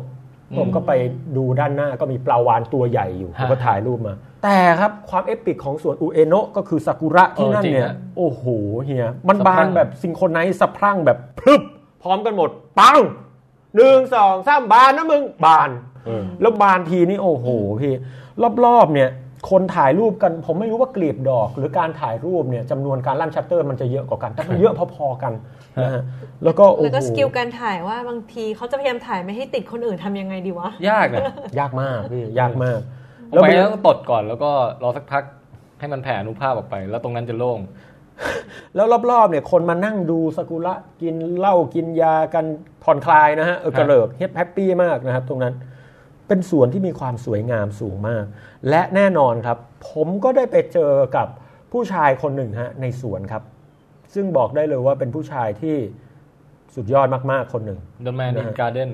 The Man in Garden ครับ ให้ถ่ายครับว่าผู้ชายคนนี้มีหน้าอยู่ในแบงก์ของประเทศญี่ปุ่นด้วยนะครับ ฮะ อันนี้คือบางแปงให้ดูรูปอนุสาวรีย์อะไรแบบ อ นี้ นุสาวรีย์หนึ่งที่อยู่ในสวนอุเอโนะนะครับ ครับ ผู้ชายคนนี้ให้ทายว่าเป็นอะไรครับ ดูจากเสื้อกาวเหมือนเป็นหมอ ถูกต้องครับ เฮ้ย โโ จริงเหรอฮะ เป็นหมอฮะ แล้วมีรูปอยู่ในแบงค์แบงค์อะไรสักอย่างหนึ่ง อื นะ ม ถือถือหลอดแก้วอาจจะเป็นคนเจอวัคซีน หมอญี่ปุ่นผมรู้จักคนหนึ่งฮะ คือ ดรเค โหถูกต้องครับทุยไม่ใช่ ในนี้ดอกเตอรหมอในนี้ ในงี้มันแปลว่าหัวหอมนี่ อ๋อเออว่ะ นี่คือหมอโนงูจิ นงมูจิ โอ้อามารู้จักเหรอ ที่เป็นกระเขียนเป็นการ์ตูนได้ปะ ใช่ใช่ ที่เป็นแขนข้างหนึ่งไม่ดี ใช่ เฮ้ยเรื่องนั้นเราร้องไห้กระหน่ำเลยเป็นการ์ตูนที่ร้องไห้หนักมาก เนี่ย เอ ฮะ อเราไม่รู้จักเลยอ่ะ เฮ้ยการ์ตูนหนู ลองลองลองอ่านการ์ตูนดูสนุกดีนะฮะ การ์ตูนดี แล้วก็ได้แรงบันดาลใจ ร้องไห้ เกี่ยวกับการทำวิจัยการต่อสู้ชีวิตอะไรของหมอคนนี้นะฮะ อ๋อครับครับ เขาเป็นหนึ่งในแพทย์ที่พัฒนาการรักษาโรคไข้เหลืองนะฮะ ฮะ ที่ระบาดกันทั่วโลกในยุคนั้นเหมือนกัน อ๋อ นะครับ โอเค แล้วก็โอ้โห เล คน คอ ญี่ มเม ปุ่น นต์ นี่ เล ถือ คอม ว่า เม เป็น น ต์การ์ตูนเรื่อง ใช่ นี้ตาตรึงมาก นอกจากมีอนุสาวรีย์แล้วก็มีภาพอยู่บนธนบัตรด้วยนะฮะแม่ประทับใจทีเดียวเอาละครับ อันนี้วันที่สาม ครับ แต่ที่ผมประทับใจจริง ๆ คือวันที่สี่ อ่า วันที่สี่เป็นวันที่ทุกคนต้องเที่ยวเอง อ๋อฟรีฟรีเดย์ ฟรีเดย์ทีนี้ไอ้ฟรีเดย์เนี่ยผมเป็นทุกข์ละเพราะว่าแบบ กูจะไปเที่ยวไหนวะเนี่ย อิสลามมักมาพร้อมกับความทุกข์นะฮะ ใช่ครับ ผมไม่รู้จะไปไหนพี่อิสระมากไป ทุกวันนี้ชีวิตก็อิสระมากไป บางทีแบบตอนนี้กินว่างๆก็ไม่รู้จะกินข้าวกับใคร ก็ อื เหงาๆเหมือนกัน วันอิสระนี่ก็แบบโล่ง อยากอยากจะอยากจะถูกจำกัดอิสรภาพบ้าง ๆบ้าง นิด นะครับ นึงก็ดี ปรากฏว่าวันนั้นครับ ผมเนี่ยบอกแม่ว่ามัมมัมไม่ต้องไปกับไกด์ไปกับผมเนี่ย อืม ห้าวคอยดูเดี๋ยวผมจะพาไปอยากไปไหนบอก แล้วก็ไปบอกพ่อบอกญาติพ่อไปไปไปกันหมดนะเออเดี๋ยว คืออจยาก ริงๆไม่อยากอยู่คนเดียว ใช่ ปรากฏว่าทุกคนก็ฝากความหวังไว้กับผม เอาละสิ นะฮะ เฮ้ยความดราม่ามันเป็นอย่างนี้ครับ ช่วงเช้าๆเนี่ยผมไปกับพี่ชาย ไปย่านที่ชื่อว่ากินซ่า ม ฮะ เพื่อไปกินเอ่อซูชิ เกี๊ยวซ่า เทพ น็อปแมวแล้วนะน็อปเนี่ย ไม่ไม่น็อปแล้วครับ อันนี้ไปกิน ไปกินซูชิร้านหนึ่งชื่อเคียวเบซูชิ ครับ ก็เป็นซูชิดังอันหนึงที่ต้องใช้วิธีการจองคิวในยาวนานพอสมควร ฮะ โอ้โห หัวละประมาณเจ็ดพัน โอ้ยเกิน ราคาใช้ได้ นี่มันใกล้ๆจะ เย็นหรือบาท บาท กิโลนะ โอ้แพงมาก เอ้ย เอาใหม่หัวละประมาณประมาณ 7,000 เยนนะครับ อ๋อเจ็ดพันเยน ครับ โอเฮะ ครับ แต่มันก็ 2,000 กว่า โหแพงเหมือนกัน ฮะ แล้วก็แต่ต้องบอกอย่างหนึ่งว่า วิธีการกินของเขาเนี่ยก็มีพิธีรีตองใช้ได้ จะมีการเสิร์ฟออเดิร์ฟเล็ก ๆ น้อย ครับ ๆพอออเดิร์ฟหมดจะเก็บเป็นชุด อืม คลีนทีละนิดทีละหน่อยมาทีละชุด คลีนทีละนิดที น็อ ละ ก หน่อยมาทีละชุด ไม่มีน็อปนะครับ แล้วพออาหารจานหลักมานะครับมันจะเป็นซูชิที่ปั้นไว้ 12คำ อ๋อฮะ แต่ละคำเนี่ยจะแตกต่างกัน ครับ มีหอยเม่นมีอะไร ฮะ แล้วต้องกินเรียงจากนี่มานี่ โอ้โห มีแล้วก็โอ้โห เป็น แล้วพอ สเต็ป กิน อะ ไว้ยพี่แม่งอร่อย อ ร่อย อืม เนื้อปลานี่มันอร่อย ผมไม่รู้จะ ผมไม่มีคำพูดอะไรนอกจากใช้คำว่า มันอร่อยอ่ะ อืม ผมมีความรู้สึกว่าผมได้กิน ผมได้กินแบบ ปลาที่วางอยู่บนข้าว อย่างที่หนึ่งนะผมประทับใจคือ มันเหมือนกับยอดแหวนที่วางอยู่บนแหวนที่สวยงาม แล้วผมได้กินอัญมณีของท้องทะเลลงไปในท้อง ผมรู้สึกมีความสุข ฮะ มันอิ่มเอมมันอร่อย วันนั้นผมแบบฟินมากแฮปปี้ ฮะ แต่ความไม่แฮปปี้ก็คือตอนบ่ายเนี่ยจะพาแม่ๆไปเที่ยวยังไง อันนี้เครียด ครับ ผมเลยเจอสิ่งที่เปลี่ยนชีวิต อืม ก็คือผมบอกพี่ชายว่า ขอยืมมือถือหน่อยเด เฮ้ย พี่ชายผมก็ให้ยืม พี่ชายผมก็ใช้ iPhone สมาร์ทโฟนเนี่ยนะฮะ โอ้โห คุณพระครับ คุณพระ เพียงแค่คุณชี้มาว่าคุณอยากจะไปที่ไหนครับ ฮะ อยู่ใน Google Map มันจะบอกทิศทางตำแหน่งของคุณ นี่คือวันที่ผมได้รู้จักกับสิ่งประดิษฐ์ที่เรียกว่า GPS ครับผม โอ้ย เดี๋ยวก่อน อาบันเครียด ปองแปงมันเดินทางมาจากเอ่อปีอะไรวะเนี่ยปีโชว่าที่ยี่สิบเจ็ด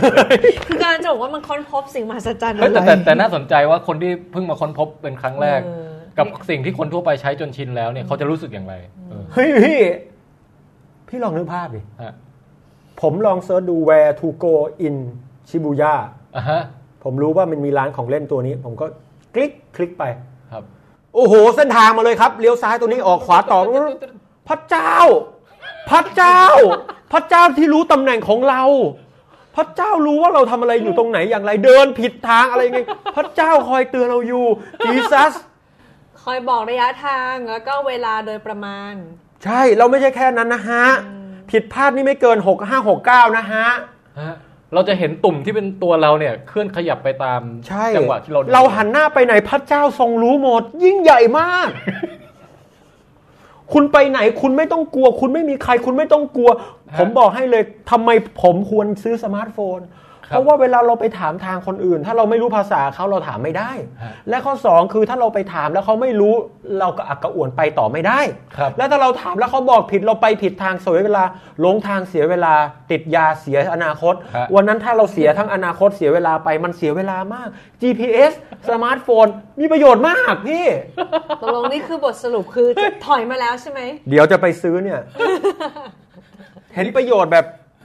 คือที่ผ่านมาบองแบงจะเฉยๆกับเรื่องสมาร์ทโฟน ผมเคยใครถามบอกผมไม่เห็นความจำเป็นของมัน ใช้ทำไม ใช้ทำไมคือ แล้วก็หยิบโทรศัพท์ตัวเองมา ก็ผมใช้อันนี้ก็ได้เหมือนกั ใช่ ปะ สาระอยู่ตรงไหน อืม เออ ตอนนี้คือจะไปถอยละ โอ้โหพี่ผมเข้าใจถึงกลืนเลยไงว่า อืม อานุภาพมันคืออะไร ฮะ นี่ มันเหมือนพี่ใส่โลกทั้งใบอยู่ในมือของพี่ แล้วพี่ก็มองทุกอย่างอยู่ด้านบนน่ะ ฮะ มันยิ่งใหญ่มาก เอปิก แล้วที่สำคัญ ฟังก์ชันที่ทำให้ผมเอาชีวิตรอดมาได้คืออะไรรู้ไหมครับ อะไรครับอะไร กล้องถ่ายรูป iPhone ผมเอากล้องถ่ายรูป เนี่ย เหมือน ยังไงฮะ เหมือนเหมือนไอ้เกรเชลกับแฮนเซลว่า ถูกครับ เฮ้ยอ๋อถ่ายแบบทุกๆ 5 นาทีก็ถ่ายแชะทีหนึ่งเนี่ยเหรอ ใช่ เพราะว่าไม่งั้นมันจะหลงทาง เอ๊ะ ถูกหรือเปล่าอะไรยังไง ไม่งั้นผมผมจะได้บอกได้ว่าผมมา อ๋อ ทางโน้นทางนั้นนะ เขา ฮะ แปลงไม่ฉี่ไว้ตามเสาอะ ปกติก็ใช้วิธีนั้นนะครับ เออ บ้าเลยพี่ ไม่ใช่ตัวสกังค์แต่อย่างไรก็ตามผมก็จะถ่ายรูปแล้วก็ดูไอ้พวกนี้ไว้ตลอดเพื่อไม่ให้หลง เพราะว่าไปกับพวกผู้ใหญ่บางทีเขาเขาเหนื่อยนะครับ แล้วเขา ร จะ ต้อง คาดหวังกับเราเยอะนะ นิดจริงๆก็ไม่นิดนึงก็เยอะเหมือนกันนะครับ นี่ บอกเลยถ้าป๋องถอย iPhone หรือถอยสมาร์ทโฟนมา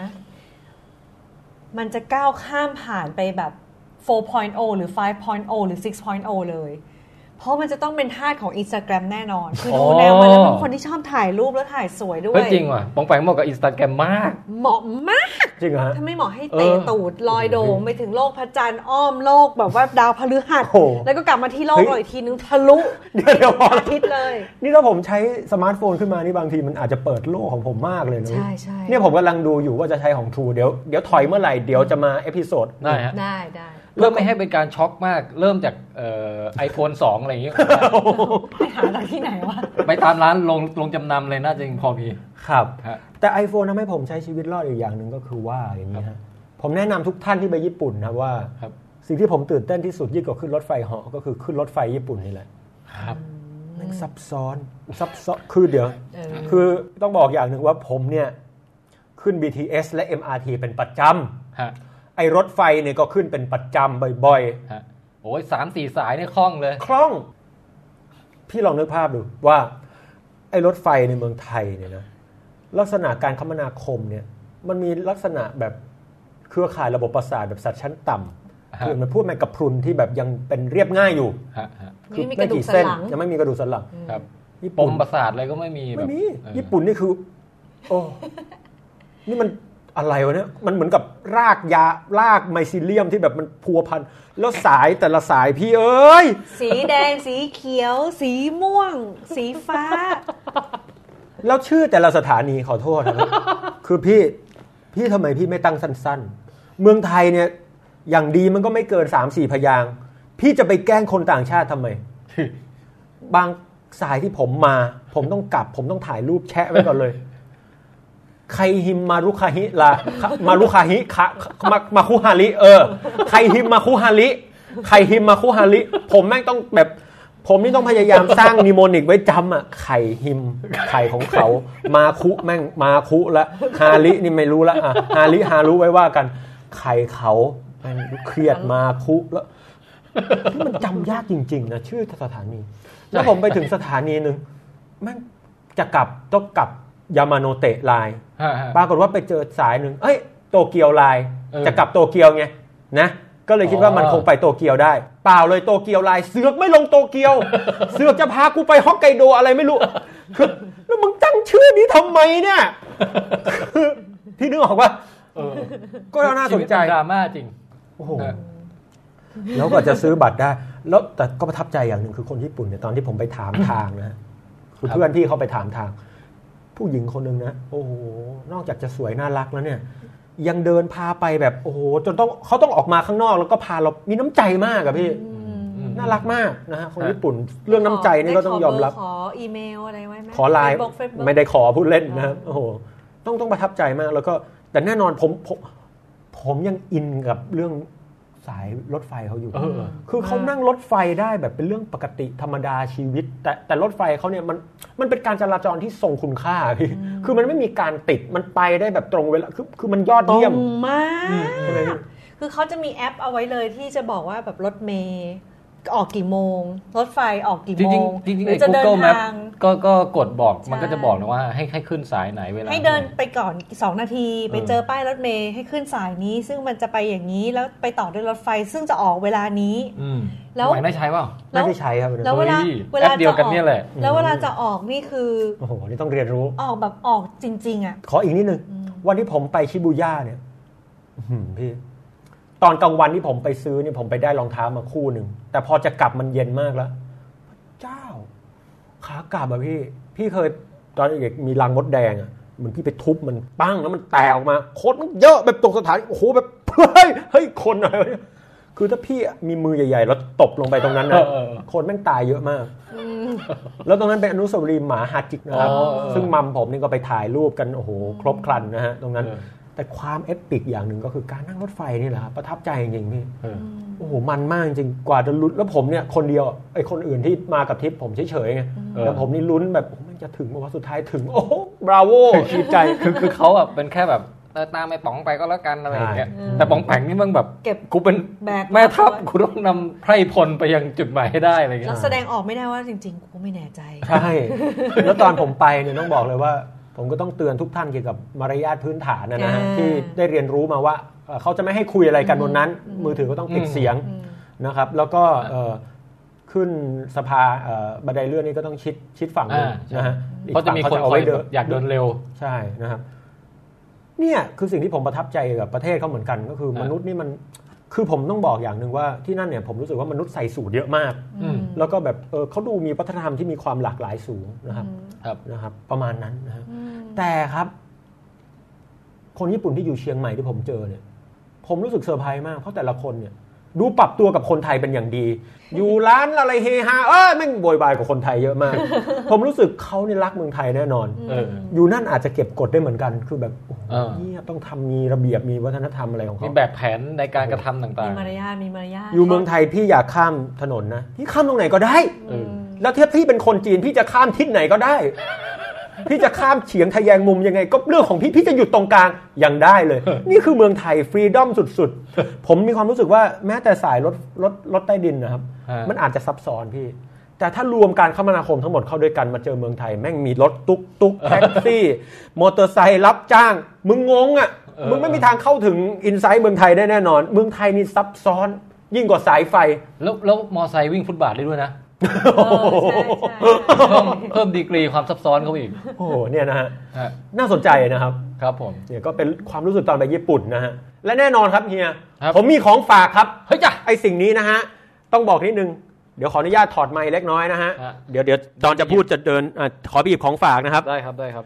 เห็นปุ๊บผมนึกถึงเฮีย ผมซื้อมาฝากเฮียเลย เฮ้ยมันน่าคิดว่าปองแปงมันจะคิดยังไงกับเรา เราว่านะต้องเป็นลึงกระติกแน่เลย เอาโหพี่ ดูไหมฮะ ดู ขอ ดู ดู ฮะดูฮะ ถ้าเห็นแล้วยังไงรบกวนบรรยายนะฮะ ชิ้นนี้ไม่กล้าฝากท่านบันนะฮะ ฝากแต่ท่านแทนก่อนนะฮะ มันต้องได้ตอนที่มันไปเจอยากุซ่าที่แจกใบปลิวนั่นแน่เลยว่ะ รับรองกินปุ๊บอร่อยลิ้น เชิญครับ นี่คือช็อกโกแลตครับ เฮ้ย อะไรอ่ะ อิสต์ช็อกโกลึง จริงด้วย มันคือช็อกโกลึงอ่ะ ครับผม ผมช็อกอยู่นะ ฮะ เขาก็ลึง อธิบายไม่ได้เลย เดี๋ยวคนฟังไม่เห็นว่ามันเป็นยังไง ผมว่าแค่พูดช็อกโกลึงเนี่ย คนฟังนึกออกหมดแล้วฮะ แต่แค่อาจจะยังนึกขนาดไม่ออกแค่นั้นเองผมมีคนมาเคาะบ้านฮะ มัมละมัง มัมมาได้ มาตอนที่ ได้จังหวะมาตอนช็อกโกลึงพอดี ที่หัวเราะนั่นใคร สวัสดีครับสวัสดี สวัส ค ดี รับ ค่ะแม่สวัสดีค่ะสวัสดีค่ะพี่ พอดีรายงานสถานการณ์หน่อยไหม ฮะสถานการณ์ตอนนี้คือมีคนเอ่อเข้าบ้านมานะครับปองแปงยังไม่เฉลยว่าเป็นใครนะฮะ เป็นตัวละครลับ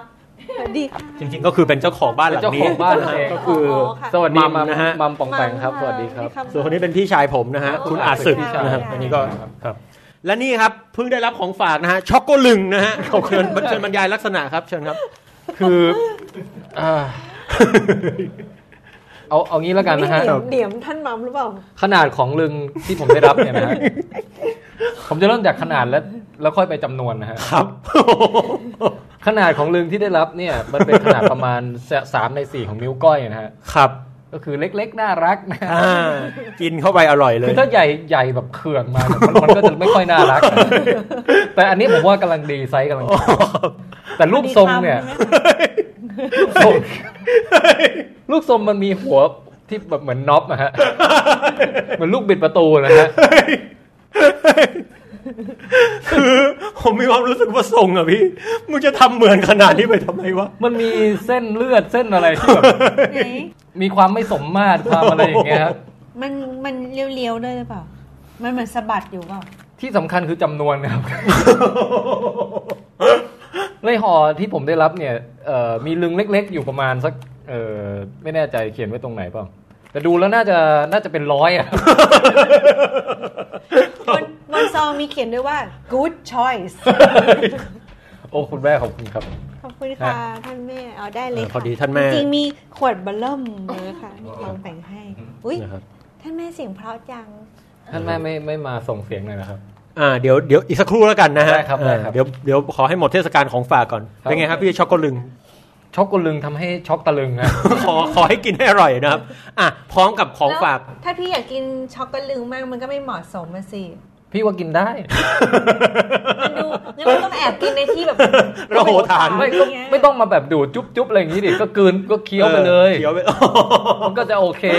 เราว่าเราก็เข้าเซเว่นซื้อช็อกโกแลตปกติสำหรับคุณผู้หญิงดีกว่านะ เฮ้ยแต่หรือว่าเออหรือจริงๆมันไม่ได้เป็นรูปลึงแต่เป็นรูปเห็ดวะ แล้วเราคิดเองวะ ปิดอ่ะจริงๆเป็นหอยออเรนจิจะบ้าเหรอพี่ เอาแต่ เส้นลงเส้นเลือดมาหมด ซองมันก็เขียนเป็นรูปเห็ดอยู่นะ เห็นป่ะเนี่ยเป็นรูปเห็ดอะ อ่าก็ เออ เป็นไปได้นะฮะ แล้วแต่นะครับในจุดนี้แล้วแต่จะคิด แล้วแล้วแต่การตีความทางศิลปะ โอเคโอเค แต่แต่เชื่อว่าเออเนี่ยสามารถใช้เป็นของรางวัลได้นะฮะ ครับ มันคงละลายตรงอยู่ในไปรษณีย์นะฮะความรูปทรงลึงกันจะหายไป อ่าโอเค อันนี้คือ โยแต่ขอบคุณมากไป ครับยินดีครับเอออันนี้ก็เป็นของสนุกสนานนะฮะ ฮะ ยังไม่ใช่ของฝากที่แท้จริง โอ้ยเหรอฮะ ของฝากที่แท้จริง เชิญครับรอสักครู่นะฮะ โอ้ได้ครับได้ครับโอ้ได้ครับขอบคุณมากครับ ขอบคุณค่ะ อาบันกำลังหิวฮะ เลยไม่ต้องคุยน้องเลยไหมคะฮะ ก๋วยจั๊บเลย เดี๋ยวสงสัยต้องจัดให้เสร็จก่อนนะไม่ไม่งั้นเสียง แต่ ดัง ได้เสร็จแล้วนี่ใช่ไหม อ่ะโอเคครับ ตอนนี้ท่านแม่ผมนี่ก็เข้ามาเอาอาหารมาดูแลนะฮะ มีความสุขมากเลยมีเต้าหู้นมสดด้วย เป็นไงครับท่านบันแฮปปี้ อืมท่านมัมใจดีมากอร่อย ครับ มาก ท่านมัมเป็นไงฮะ ใจดีผิดกับลูกนะฮะอ่ะทีนี้ น้ำย ครับเอ๊ะแล้วท่านมัมเอามาสองอันไม่เอามาแบ่งผมนั่นไงนะฮะแหมรู้ด้วยนะครับครับ ของขวัญชิ้นนี้เป็นของที่เอามาฝากท่านแทนท่านบัน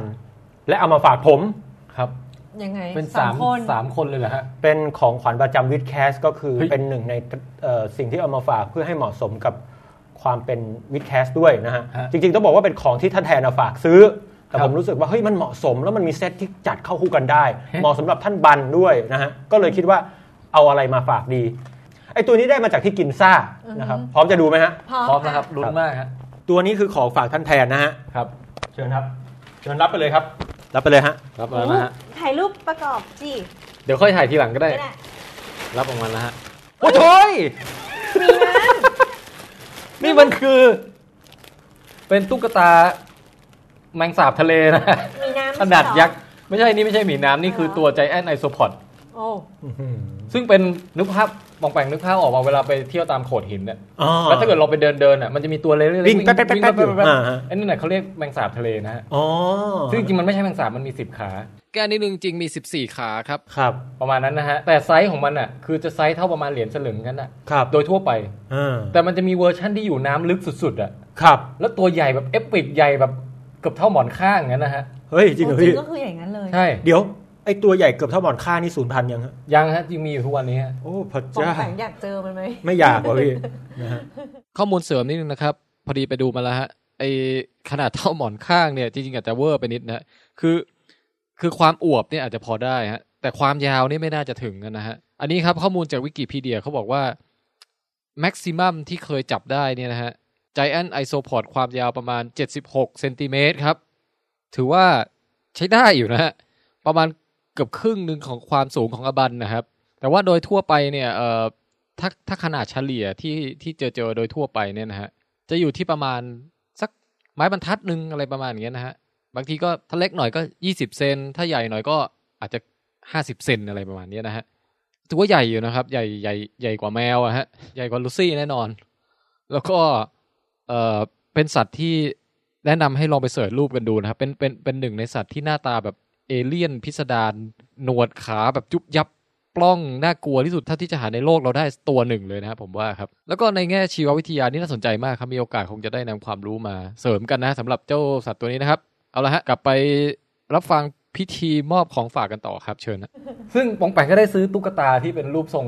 ใจ แม แอง น สาบ ไอโซพอด ตัวเล็ก เนี่ย ครับ มาให้ ดังนั้น นะฮะ ฮะ ส่วนตัวของผมครับ ก็คือ small isopod นะฮะ อันนี้ เป็นลูก ปองแปงได้เป็นตัวตุ๊กตาแมงสาบทะเลไซส์เอ่อเรียกของผมเรียกว่าไซส์ L ไหม XL ครับ XL นะฮะ ครับ ของปองแปงได้เป็นไซส์ L มานะฮะ ไซส์ S ฮะ ไซส์ S มา อ่า อ่ะมันต้องได้มีเดียมแน่เลย คือเหมือนกัน ส่วนข เล อย ง แต่ว่าตัวเล็กกว่า ส่วนของท่านบันครับ ครับ บอกได้เลยครับ ผมขออนุญาตให้เห็นหางก่อนนะฮะ ตัวนี้นะฮะ คนละสปีชีส์นะฮะ แต่เหมาะกับท่านบันมากมันคือสิ่งนี้ครับ เฮ้ยเฮ้ยเดี๋ยวก่อน ท่านแทนอธิบายหน่อยฮะ คืออะไร อันดับแรกมันคือ มันน่ากลัว มัน ตา อธิบายไงดีวะ คือเอางี้ก่อน มันมันลำตัวเนี่ยเหมือนหนอนชนิดหนึ่ง ครับ เป็นปล้องปล้องปล้องแล้วยาวๆ ครับ นะฮะตรงส่วนหัวเนี่ยมีลูกกระตาห้าลูก ครับ นะฮะ เรียงกันอยู่เหมือนแบบดากอนบอลห้าดาวอย่างเงี้ย ครับ นะฮะแล้วข้างตัวมีครีบครับ ครับ ครีบแบบเหมือนครีบปลาหมึกโบกสะบัดพริ้วอย่างนั้น นะ นะฮะ ฮะแล้วตรงปากนะ ที่สำคัญที่สุดคือตรงปากเนี่ยมีเหมือนกับเป็นลึงงอก คือจริง ๆ คือมันเป็นปากนี่แหละครับ แบบ เป็น ยื่นออปามกาก เหมือนเอเลี่ยน เป็นปากเอเลี่ยนยื่นออกมา เป็นสัตว์โบราณตัวหนึ่งมีจริงนะครับ ตัว ครั นี้ บจากยุคสมัยแคมเบรียนนะฮะ อ้าวโอ้โหนี่นะฮะ ซึ่งจำชื่อไม่ได้ มันในมันเขียนว่าชื่ออะไร อ่าเดี๋ยวนะฮะต้องต้องเดี๋ยวลองอ่านดู แต่ท่านบันครับลองสัมผัสมันดูก่อน เฮ้ยแต่พี่โคตรชอบไอ้ตุ๊กตาพวกนี้เลยอะ ไม่ให้หรอก ไปซื้อที่ไหนเนี่ย อ่าย่านกินซ่านะฮะมีนะฮะ โอ้ อ่านะครับอันนี้ นี่มัเดี๋นยว ของ เอาไปใส่ถุง โคตรวิทช็อปเลยอะ วิทช็อปไหมพี่ เออ เอาไปขายได้ เฮ้ นะฮะ thank you น่ารักมาก ขอบคุณ พี่ลองจับดูพี่เท็กเจอร์ลองให้ท่านแทนจับดูฮะ โอพาบิเนียเหรอ ไหนดู โอ สิ พาบิเนียปะ อ๋อโอ มันเขียนว่าโอพาบีเนียตัวนี้จะจำชื่อไม่ได้ แต่ว่า แต่ เดี๋ยวไป นุ่มนิ่ม เดี๋ยวไป จัง ค่อยไปหาข้อมูลได้ ครับ เป็นสัตว์รูปร่างแปลกจากยุคแคมเบรียนนะครับ ผมแหม เราว่ามันเหมือนอะไรรู้ไหมเหมือนปลาหมึกหอมย่าง เออ เนี่ยเหมือนไหมเหมือนปลาหมึกปะ เอาเหมือนแล้วพี่ แล้วก็ พี่กลางมาเสมือนเลยนะฮะ เออ อุ้ยขอบคุณมากจ้า ยินดีครับมีความเป็นวิทย์นะฮะ อืม เป็นวิทมากฮะ อ่า นิ่มด้วย โอเคครับ วันนี้ก็ Thank you โอ้ยขอบ จ คุณ บ มาก ทริปญี่ปุ่นแบบฟินๆแล้วกันนะครับ ฮะ ฟินกันทุกฝ่ายแม้กระทั่งเราด้วย ครับ เออแล้วพี่จะถามลงไปว่าไอ้รูปที่ไปโพสต์ในวิดแคสนะรูปกินปูอะ ครับ อันนั้นเป็นเหตุการณ์จากวันไหนฮะ เหตุการณ์วันเรียวกังครับ อ๋อมีมีปูใหญ่ปูยักษ์ให้กิน ใช่ฮะอันนั้นก็คือเขาจะให้กินขาปูนะครับ ครับ ก็ผมผมไม่ชอบปูเพราะว่ามันกินยาก เออ แต่ไอ้ปูนั่นก็ โอ้ยพี่ชอบปูมากเลย เอ้ยจริงเหรอพี่ เป็นตัวกินปู กินกุ้ ง โอ้ ขอย บอกกินได้คนเดียวหนึ่งโลสองโลบอกมา ครับอืมโหอันนั้นมีความสุขเลยนะฮะ อืม ผมเกลียดการกินปูพี่แม้แต่ขาปูผมก็ไม่ชอบเพราะแบบโอ้โหเนื้อมันเยอะก็จริงอะแต่แบบปูเป็นสัตว์ที่กินยากที่สุดในโลก ใช่ สำหรับผม พี่ก็ไม่ค่อยชอบเหมือนกัน แต่มันมีข่าวข่าวหนึ่งฮะเกี่ยวกับปูครับ มาแล้วครับ ใช่ครับ นี่ถามนี่คือจะโย อ๋อง โยงเข้ามาเชิญฮะ เออไม่พี่แค่ไปเห็นมาเฉยๆแล้วแบบรู้สึกมันน่าสนใจ คือนักวิทยาศาสตร์เขาดำเรือดำน้ำลงไปไปเรือดำน้ำประเภทแบบกระจกใสอะ อ่าฮะอ่าฮะ แล้วเขาไปเจอสิ่งที่ไม่คาดคิด คือว่าพอไปถึงใกล้ๆเอ่อก้นทะเลเนี่ย มันจะเป็นโซนที่แบบเหมือนกับมีปล่องภูเขาไฟใต้น้ำหรือสักอย่างเนี่ยนะ อืม แล้วอยู่ดีๆแม่งแบบเจอกองทัพปูเว้ยไม่รู้เป็นหลักแสนหลักล้านตัวป่ะนะ โอ้โห แต่มัน ยอะาก เดินแบบเดินแรกเขาบอกว่าเขาไม่เห็นว่ามันอะคืออะไร ครับ แต่เขาเห็นว่าน้ำไอ้ไอ้ก้นทะเลอะมันขุ่น ครับ ๆ แล้วมันขยับขยื่นได้ เดี๋ยวก่อน โอ้โห ตรงนั้นก็คือร้อนด้วยป่ะ มันอาจมันอาจจะเป็น ง เป็นโซนที่แบบเถิบออกมาหน่อย เหรอ แต่ว่าอยู่ใกล้บริเวณที่มีแร่ธาตุต่างๆพ่นพลูออกมาอะ แต่ ไร มัน เงี้ย ไม่เป็นปูนึ่งด้วย มันไม่ปูนึ่งมัน ได้ เป็นปูสีขาวๆเนี่ยเดี๋ยวเราจะให้ดูวิดีโอแล้วมันมันน่าทึ่งเราว่านะ อืม คือเป็นปูแบบกองทัพปูที่แบบเดินกันแบบแออัดยัดเยียดมากอ่ะอาจจะ ครับ ยิ่งกว่าคนญี่ปุ่นนะ นะฮะแล้วไม่รู้มันทำอะไรกันอยู่ มาแล้วครับอุ๊ย มันต้องดูมันเดินแบบ คือมันต้องเห็นความเคลื่อนไหวด้วยอะ เฮ้ย เออแล้วมันไต่กันแบบข้ามหัวกันไปข้ามหัวกันมาจนแบบน้ำขุ่นอะ เฮ้ยเยอะจริงเหรอพี่ เฮ้ยแต่เราว่าดู เออ ไกลๆแล้วน่ากลัวเหมือน น่ากลัวมาก เขขาวๆแบบอยู่ในนรกโลกัน แล้วก็แบบพยายามผลักดันแบบ ฉันจะต้องไปเกิดให้ได้ ไอ้วิดีโอนี้ยังมันเขาตัดมาสั้นๆ แต่มันจะมีอีกคลิปหนึ่งเดี๋ยวไม่ไม่ไม่ต้องหาก็ได้เดี๋ยวมันจะเสียเวลา แต่มันจะแบบแพนออกไปในระยะไกลอะให้เห็นว่าไอ้ไอ้กองทัพปูเนี่ยมันยังมีอีกเป็นแถวยาวไปจนถึงแบบสุดลูกหูลูกตา แล้วมันคือมันมันมีอะไรไหมเขาเขาคือพูดง่ายๆคือมีพอยต์อะไรที่ที่เจอสิ่งเหล่านี้ไหม คอยก็คือว่า เออ การดำน้ำลงไปแต่ละครั้งอะเขาเขาไม่รู้ว่าจะเจออะไรบ้าง อืม แล้วการได้มาอยู่ดีๆเจอสิ่งที่เอปิกขนาดเนี้ยมันก็เป็นการเอ่อทำให้เราเห็นคุณค่าว่าเฮ้ยไอ้โลกของการออกไปสำรวจเนี่ย อืม โดยที่ไม่ได้มีไอเดียมาก่อนว่าเราจะต้องไปตามหาอะไร อืม แต่เราออกไปสำรวจก่อน อือฮึ มันมักจะมีสิ่งเซอร์ไพรส์มาให้ได้เห็นเสมออ อืม นั่นน่ะดิ แสดงว่าเนี่ยจะเป็นปูที่ยังไม่มีการระบุสปีชีส์ด้วย คือไอ้ตรงนั้นเนี่ยเราเราไม่รู้ถึงรายละเอียดข่าวไม่ได้บอกถึงขั้นนั้น อืม แต่เขาบอกว่าเป็นปรากฏการณ์ใหม่ที่ไม่เคยเห็นมาก่อน แล้วก็คือตอนดำเอายานดำน้ำลงมาเนี่ยก็ไม่ได้คิดว่าจะมาดูไอ้เนี่ย แต่คือดำลงมาแล้วอยู่ดีๆเห็น จิตเราไม่บริสุทธิ์ด้วยล่ะ ฮะทำไมอ่ะ เพราะเราเห็นแล้วเรารู้สึกว่ามันเนื้อมันจะอร่อยน่ากินหรือเปล่านะ อืม มีมันปูไหมอะไรเงี้ย อือฮึ กันเทียมเนี่ยไม่พูดจริงๆนะเนี่ย อืม จริง ๆ ไม่น่าคิดอย่างนั้น เลย น่าสนใจนะ อืม อืมแล้วก็สุดท้ายไหนๆพูดเรื่องทะเลนะครับ แค่จะบอกว่าช่วงนี้มีข่าวน่าตื่นตระหนกด้วยเหรอ อืม นั่นคือ เดี๋ยวกันนะ สังเกตว่าอาหมีทำเสียงเบาลงได้วยล่ะ ทำไมล่ะ อืมเกรงเหรอ เออไม่อ๋อมีมีคุณ อาย มัม ท่าน อ แม่ ยู่ เหรอ นะ ยังไงท่านแม่ก็ได้ฟังตอนตัดต่อแล้วอยู่ดีแหละ นั่นน่ะดิฮะ ลองพูดมาเถอะ เออ ก็จะบอกว่า เอ้ย ทำเสียง เอ น่า อ รักด้วยเห็นปะ ครับ เดี๋ยวนะ เราต้องโยงให้ได้ เออมา ตะเกียบันพูดเรื่องความร้อนใช่ไหม ครับผม อะบันรู้หรือเปล่าว่า มันไม่ได้ร้อนแค่บนดินนะ อืม แต่มันร้อนไปถึงในน้ำเลยอะ อย่างที่เมื่อกี้เราบอกว่าหลวงพระบางร้อนมาก ใช่ใช่ เชียงใหม่ร้อนมากลำพูน ใช่ ร้อนมาก จ อ่าฮะ ริงๆจะบอกว่าในใต้ทะเลก็ก็ร้อนมากเหมือนกัน ใช่ ช่วงเนี้ยเป็นช่วงที่อุณหภูมิมหาสมุทรเนี่ยขึ้นสูงมาก ถูก น้ำนี่เดือดแล้วก็โลกนี่แห้งเหือดไม่ใช่แล้ว ฉะนั้นฉะนั้น อืม ถึงการ คือ ประวัติศาสตร์ คืออย่างนี้ เอ่อ ปรากฏการณ์อย่างหนึ่งที่บ่งบอกว่าน้ำมันน้ำมันร้อนเนี่ยนะ ก็คือ ปรากฏการณ์ปะการังฟอกขาว เออ บันเคยได้ยินปะ เคยได้ยินฮะ อืม คือหมายความว่าปะการังเนี่ย หลายๆคนอาจจะไม่รู้ว่าอ่ะขั้นขั้นที่หนึ่งเลยปะการังเป็นครึ่งสัตว์ครึ่งพืช เออ อ่า คือจริงๆมันเป็นสัตว์นั่นแหละ อือฮึ แต่มันเป็นสัตว์ที่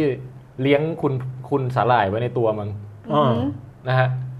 แล้วมันได้อาหารส่วนใหญ่จากการที่มันมันสร้างชูช่อขึ้นไปเนี่ย แล้วเอาสาหร่ายที่อยู่ในเนื้อมันน่ะรับแสงแดด ครับ พอสาหร่ายรับแสงแดดปุ๊บสาหร่ายที่ชื่อว่าซูซานเทลลี่เนี่ยซึ่งอาอาศัยอยู่รวมเป็นเนื้อเดียวกับปะการังไปเนี่ยนะครับ มันก็จะสังเคราะห์แสง อือฮึ ปะการังก็ได้รับน้ำตาลได้รับอาหารจากที่สาหร่ายสังเคราะห์ให้ ส่วนสาหร่ายก็มีบ้านอยู่ อ๋อ นะฮะนี่คือความสัมพันธ์ปกติ ค่ะ ด้วยเหตุเนี้ยปะการังจึงต้องอยู่น้ำตื้น เพราะว่าถ้าน้ำลึกมากไปแสงส่องไม่ถึง อ๋อ ไม่มีอะไรกิน โอเคโอเค นะครับ ทีเนี้ยพอน้ำร้อนมากปะการังมันเครียด เหรอ เออ มันมัน เหมือนบ้าน เหมือนอาบันอะเวลาร้อนก็เครียดใช่ไหม ร้อน ใช่ใช่ปะการังก็จะแบบร้อนร้อน อืม แล้วมันบ่นมากจนทั้งแบบสาหร่ายไม่อยากอยู่ด้วยแล้วอะ เหรอก็เลยเลิกกันเนี้ยเหรอ เอ้ยเดี๋ยวเดี๋ยวเดี๋ยวมันมันไม่อยู่เพราะว่า ร่างกายมันส่ง คืออย่างนี้มันอาจจะตีความได้หลายแบบอะนะครับ เออเช่นปะการังมันเครียดจนกระทั่งมันเกิดความไม่ผิด เอ้ยความไม่ปกติของสารเคมีอะไรบางอย่างจนสาหร่ายมันเออเขาเรียกไงนะมันหนีออกไปอย่างนี้เปล่าก็เป็นไม่ได้ อ๋อ คือสาหร่ายถ้ามองมุมมองมองนั้นก็คือว่าสาหร่ายบอกเอ้ยกูไม่อยู่แล้วดีกว่าบ้านนี้มันเครียดว่ะ ม เออ คือความเครียดนี่มันอาจจะหลั่งสารหลั่งอะไรอะไรอย่างงี้ก็ อ่ะ ว่าไป แต่ถ้ามองอีกมุมมองหนึ่งอันนี้คือมองว่าสาหร่ายคือตัวประธานของประโยค อ่า แต่ถ้ามองว่าปะการังเป็นประธานของประโยค บางทีเขาก็พูดกันว่าพอน้ำร้อนมากๆเนี่ยปะการังมันบ้วนสาหร่ายทิ้ง อ๋อหงุนหงิดอย่ามาอยู่ใกล้ๆได้ไหม เออ ร้อนก็ร้อนยังจะมาเกาะอีกไป เออ อ้าวอ้าว ม แต่ไม่ว่าจะตีความในมุมไหนก็แล้วแต่ก็คือผลลัพธ์สุดท้ายคือว่าสาหร่ายกับปะการังมันแยกออกจากกัน เออ ก็เลิกทางกันแยกทางกันไป ใช่ ครับ แล้วเออไอสิ่งที่หลงเหลืออยู่อะก็คือแท่งขาว ปะโท ๆซึ่งเป็นคือตัวสีสันของปะการังมาจากสาหร่ายไง อืมอืม ไอแท่งขาวๆที่เหลืออยู่ก็คือเขาถึงได้เรียกว่าปะการังฟอกขาว ครับ คือเป็นปะการังที่ยังคงมีชีวิตอยู่แต่ว่าขาดสาหร่าย อืม แล้วมีวันหมดอายุก็คือว่าถ้าขาดไปนานเกินกี่เดือนอะไรอย่างเงี้ยคราวนี้มันจะตายจริงแล้ว ก็นี่ไงถึงได้มารู้แล้วว่าเธอสำคัญ เออ อืม นะฮะแล้วณที่เขาเพิ่งสำรวจล่าสุดฤดูร้อนที่ผ่านมาเนี่ย ครับ ปะแนวปะการังที่ใหญ่ที่สุดในโลกคือที่ไหนฮะ Great Barrier Reef ใช่ฮะซึ่งอยู่ชายฝั่งไปทางตะวันออกของออสเตรเลียเนี่ยนะครับ ตอนเนี้ยประมาณ 93เเกิดปรากฏการณ์ เฮ้ย ปะการังฟอกขาว เฮ้ยเรื่องใหญ่เลยดิ ใหญ่โคตรๆ เดี๋ยวก่อนนะ ฟอกแล้วฟอกเลยป่ะหรือว่ายังจะสาลาย เออมันกลับมาได้ไหมเนี่ย มันมันมีหลายเลเวล อ๋อ คือเอ่อ เอางี้ก่อนเอ่อสถิติเท่าที่จำได้คร่าวๆคือว่าไปสำรวจเนี่ยนาน่าจะสักประมาณ 1,000 แนวปะการัง อืม มีที่ไม่ฟอกขาวอยู่เนี่ย แค่ประมาณสักไม่ถึงร้อยที่อะ จากทั้งหมด จากพัน อ๋อโอเค ก็คือประมาณ 90กว่าเปอร์เซ็นต์เนี่ยมีฟอกขาวหมด แล้วในที่มีฟอกขาวนั้นน่ะ ที่ฟอกขาวถึงระดับขั้นแบบรุนแรงขั้นแบบ เขาจ้ว ว ดเลย วิกฤต อืม วิกฤตมากเนี่ย เกินห้าสิบเปอร์เซ็นต์ เฮ้ยแย่มากเลยนี่ แย่มากมากๆ ใช่ เลยอะเหตุการณ์เนี้ย แล้วไอ้แถบที่โดนหนักสุดคือ แนวที่อยู่ฝั่งเหนือเหนือๆหน่อย เพราะว่าฝั่งเหนือเนี่ยมันอยู่ใกล้เส้นศูนย์สูตรมากกว่ามันร้อนกว่า ครับ ไอแนวที่ลงใต้ไปเกือบเกือบถึงด้านด้านทางขั้วโลกใต้นั่นนะมันก็จะน้ำเย็นกว่าหน่อย มันก็จะหลบหนีจากการฟอกขาวได้มากกว่า โอเค เออแต่ว่าโดยรวมแล้วสถานการณ์ดูดูค่อนข้า น่าง เป็ แย่ นห่วงมากเลยนะ ทีเนี้ยบางบางแห่งเนี่ยเออเขาก็เขาก็ลุ้นกันว่าแบบ คือบางแห่งนี่ถึงกับตายถาวรไปแล้วนะ อืม คือหมายความว่ามันจะมีตายหลายระดับใช่ไหมตายระดับที่หนึ่งคือพ่นปูดสาหร่ายหนีไป ครับ แล้วถ้าถ้าอยู่ค้างอยู่สภาพเนี้ยสักเดือนสองเดือนสาหร่ายกลับมาอย่างเงี้ยโอเค อ๋อ ยังมีหวังอยู่ ยังยังกลับมาฟื้นฟูได้กลับมาคืนดีกันได้ อืม แต่ถ้าเกิดห่างหายกันไปเกินสักระยะหนึ่งแล้วเนี่ยคราวเนี้ยตายจริงเลย เออ แล้วถ้าเกิดตายจริงแล้วสิ่งที่เหลืออยู่มันจะเป็นแค่แท่งหินปูนน่ะที่ไม่มีไม่มีชีวิตแล้วอ่ะ อืมโฮปเวลโฮปเวล ใช่ ครับ ครบ ครับ แล้วกว่าที่ปะการังรุ่นใหม่จะจะมาเกาะแล้วเติบโตจากเด็กน้อย นานเลย โอ้โหอีก 20-30 ปี แล้วสาหร่ายตอนนี้ไปเกาะที่ไหน มีที่ มันไป บ้าง ล่องลอยเป็นแพลงก์ต้อนอยู่ อ๋อ อืม แสดงว่าตอนนี้สาหร่ายหน้าเอ้ยปะการังหน้าเป็นห่วงกว่าสาหร่าย ไอยสาหร่ายช่างมันเถอะมัน มันเยอะ มันอยู่ของมันได้เออ สาหร่ายมากมี อ่าใช่ ปะการัง ที่น่เป็น ซี ห่วคือปะ มี การัง น้อย อืม ใช่ฮะเพราะฉะนั้นเออบางแห่งเขาบอกว่าโชคดีที่มีพายุเข้ามา พอมีพายุว่าปุ๊บเมฆบัง อ๋อ เมฆบังเนี่ยแสงส่องร้อนน้อยลง พอร้อนน้อยลงปุ๊บเออสาหร่ายกับปะการังแบบว่าสามารถกลับคืน บรรยากาศเริ่มชิวๆ ก็กลับ ส มา ภาพ คุย ได้ กันใหม่ ก็คือยังไม่ยังไม่ตายถาวร โอเค แต่หลายแห่งก็น่าเป็นห่วงว่าแบบมีตายไปเยอะแล้ว ครับ นะฮะก็เนี่ยเป็นอีกสิ่งหนึ่งที่เรานั่งอยู่ที่กรุงเทพแล้วเราไม่รู้เรื่องว่ามันเกิดอะไรขึ้นบ้างอะแต่พอรู้ นี่ไง แล้วก็น่าตกใจ ก็นี่ไงพี่ ผมขอขอขอพูดเลยได้ไหม อ่าฮะ ก็ผมถึงบอกเนี่ยว่า ผมอะเคยคือพูดตรงๆเลยนะ ฮะ คือผมเนี่ยมีวิธีการคิดเชิงแก้ปัญหานี้ ซึ่งผมได้เห็นมาแล้ว ครับ ก็คือเขาทำเป็นร่มอะครับ เป็นร่ม ครับ ขนาดใหญ่อะพี่ เอาไว้บังแสงจากดวงอาทิตย์บริเวณน้ำทะเลเลยนะ อืม เพื่อไม่ให้น้ำทะเลเนี่ยมันร้อนจนเกินไป ฮะ แล้วร่มตัวเนี้ยเนี่ย ถ้าไม่ปลูกพืชก็จะใช้โซลาร์เซลล์ขนาดใหญ่บังเอาไว้เต็มไปหมดทั้งมหาสมุทรเลย ก็ได้ประโยชน์สองเด้ง ใช่ ที่ดาวผมเขาทำแบบนี้กันมานานแล้ว ฮะ ที่นี่ผมไม่รู้ว่าทำไมคิดกันไม่ได้ ดาวนาเมกกันเหรอ คือที่ดาวของบองแปงเนี่ยทุกคนทุกประเทศร่วมมือร่วมใจกันลงทุนช่วยกันหมด จริง ๆ ต้องบอกว่าลำพังคนธรรมดาคนเดียวก็ทำได้แล้วครับ แล้วฮะ ใช่ฮะคือการประดิษฐ์โซลาร์เซลล์เนี่ยเป็นเรื่องที่เราสามารถทำได้ในครัวเรือนเลย โอ้โห ไม่ต้องไปรอใครทำไปซื้ออะไรทั้งนั้น อันนี้ทำเสร็จก็ทำได้เลย เฮ้ย รบกวนขอสักคนหนึ่งมาช่วยได้ไหม จริง ๆ ผมก็ทำคืออย่างนี้เราไม่สามารถเผยแพร่สิ่งเหล่านี้ได้ เราต้องรอให้มนุษย์ในดาวนี้เรียนรู้ คือมันมีกฎหมายห้ามเอาวัฒนธรรมมาแบบเออเขาเรียกไง Contaminate คอ ครับ นทามิเนต ใช่ อันนี้กฎหมายหลักของกาแล็กซี่เลยนะฮะ ใช่ฮะฮะ คือต้องให้เรียนรู้ด้วยตนเอง ใช่ มันถึงจะเกิดการพัฒนาขึ้น อยู่ที่เรียนรู้ ฮะ อยู่ที่ยอมรับมัน เติมความ ตาม สติเราให้ทัน ค่ะ เพราะชีวิตคือชีวิต เมื่อมีเข้ามาก็มีเลิกไป มีสุขสมมีผิด หวังหัวเราะหรือหวันไหวเกิดขึ้นได้ทุกวัน อยู่ที่เรียนรู้ อยู่ที่ยอมรับมัน หนึ่งสองสาม โอ้โอเค นี่ ครับ เห็นไหมสไตล์การ test my professional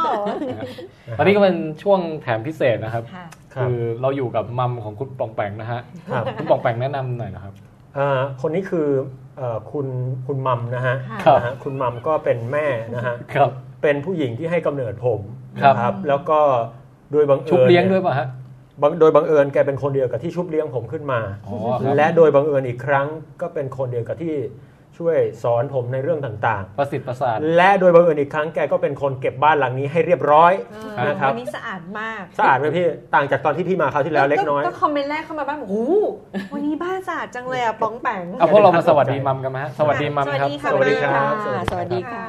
แหมจริงๆ ถึงเราจะไม่เคยเจอตัวมัมเป็นๆ แต่ว่าก็เคยเห็นมัมมาคอมเมนต์บ้าง แล้วก็มัมก็ฝากของฝากที่ถักเป็นหมวกไหมพรมเป็นรูปหูแมว ใช่ๆ อา ขอบคุณมากครับ หนึ่งใบ พี่แทนหนึ่งใบ ขอบคุณนะคะ ทีนี้อย่างนี้ฮะ นิดนึง อ่าเชิญ นิดนึง เชิญครับ เอ่อเก็บเก็บบ้านใช่ไหม ครับ ค่ะ ของทุกอย่างในบ้านนี้สะอาดอยู่อย่างเดียว ไม้ถูพื้น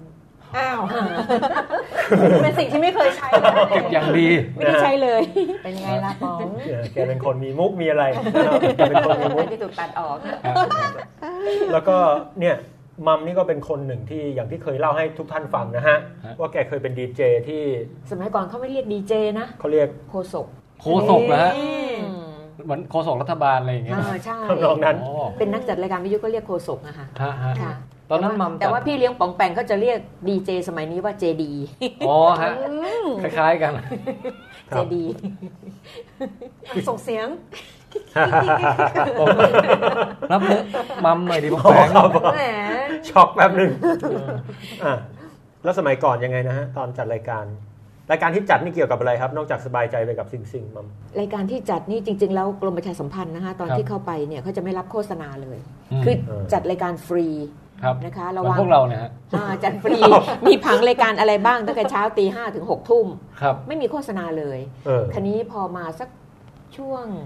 ช่วงปีพระธาตุพนมล่มอะค่ะ ฮะ ช่วงนั้น ซึ่ง พศอะ ผม นะ ไม่รู้เรื่องเลยครับ เอ่อท่านนายกหม่อมราชวงศ์คือกริช โอ้ครับ นายกรัฐมนตรี ฮะ ก็ทางกรมประชาสัมพันธ์เขาก็จะให้มีโฆษณาเข้าได้ เพื่อที่ ฮะ จะได้เป็นค่าใช้จ่าย ฮะ นะคะเป็นค่าใช้จ่ายในกรมอะไรเงี้ย ครับ นะคะแล้วก็ก็ก็ยังจัดฟรีมาอยู่ยังไม่มีสปอนเซอร์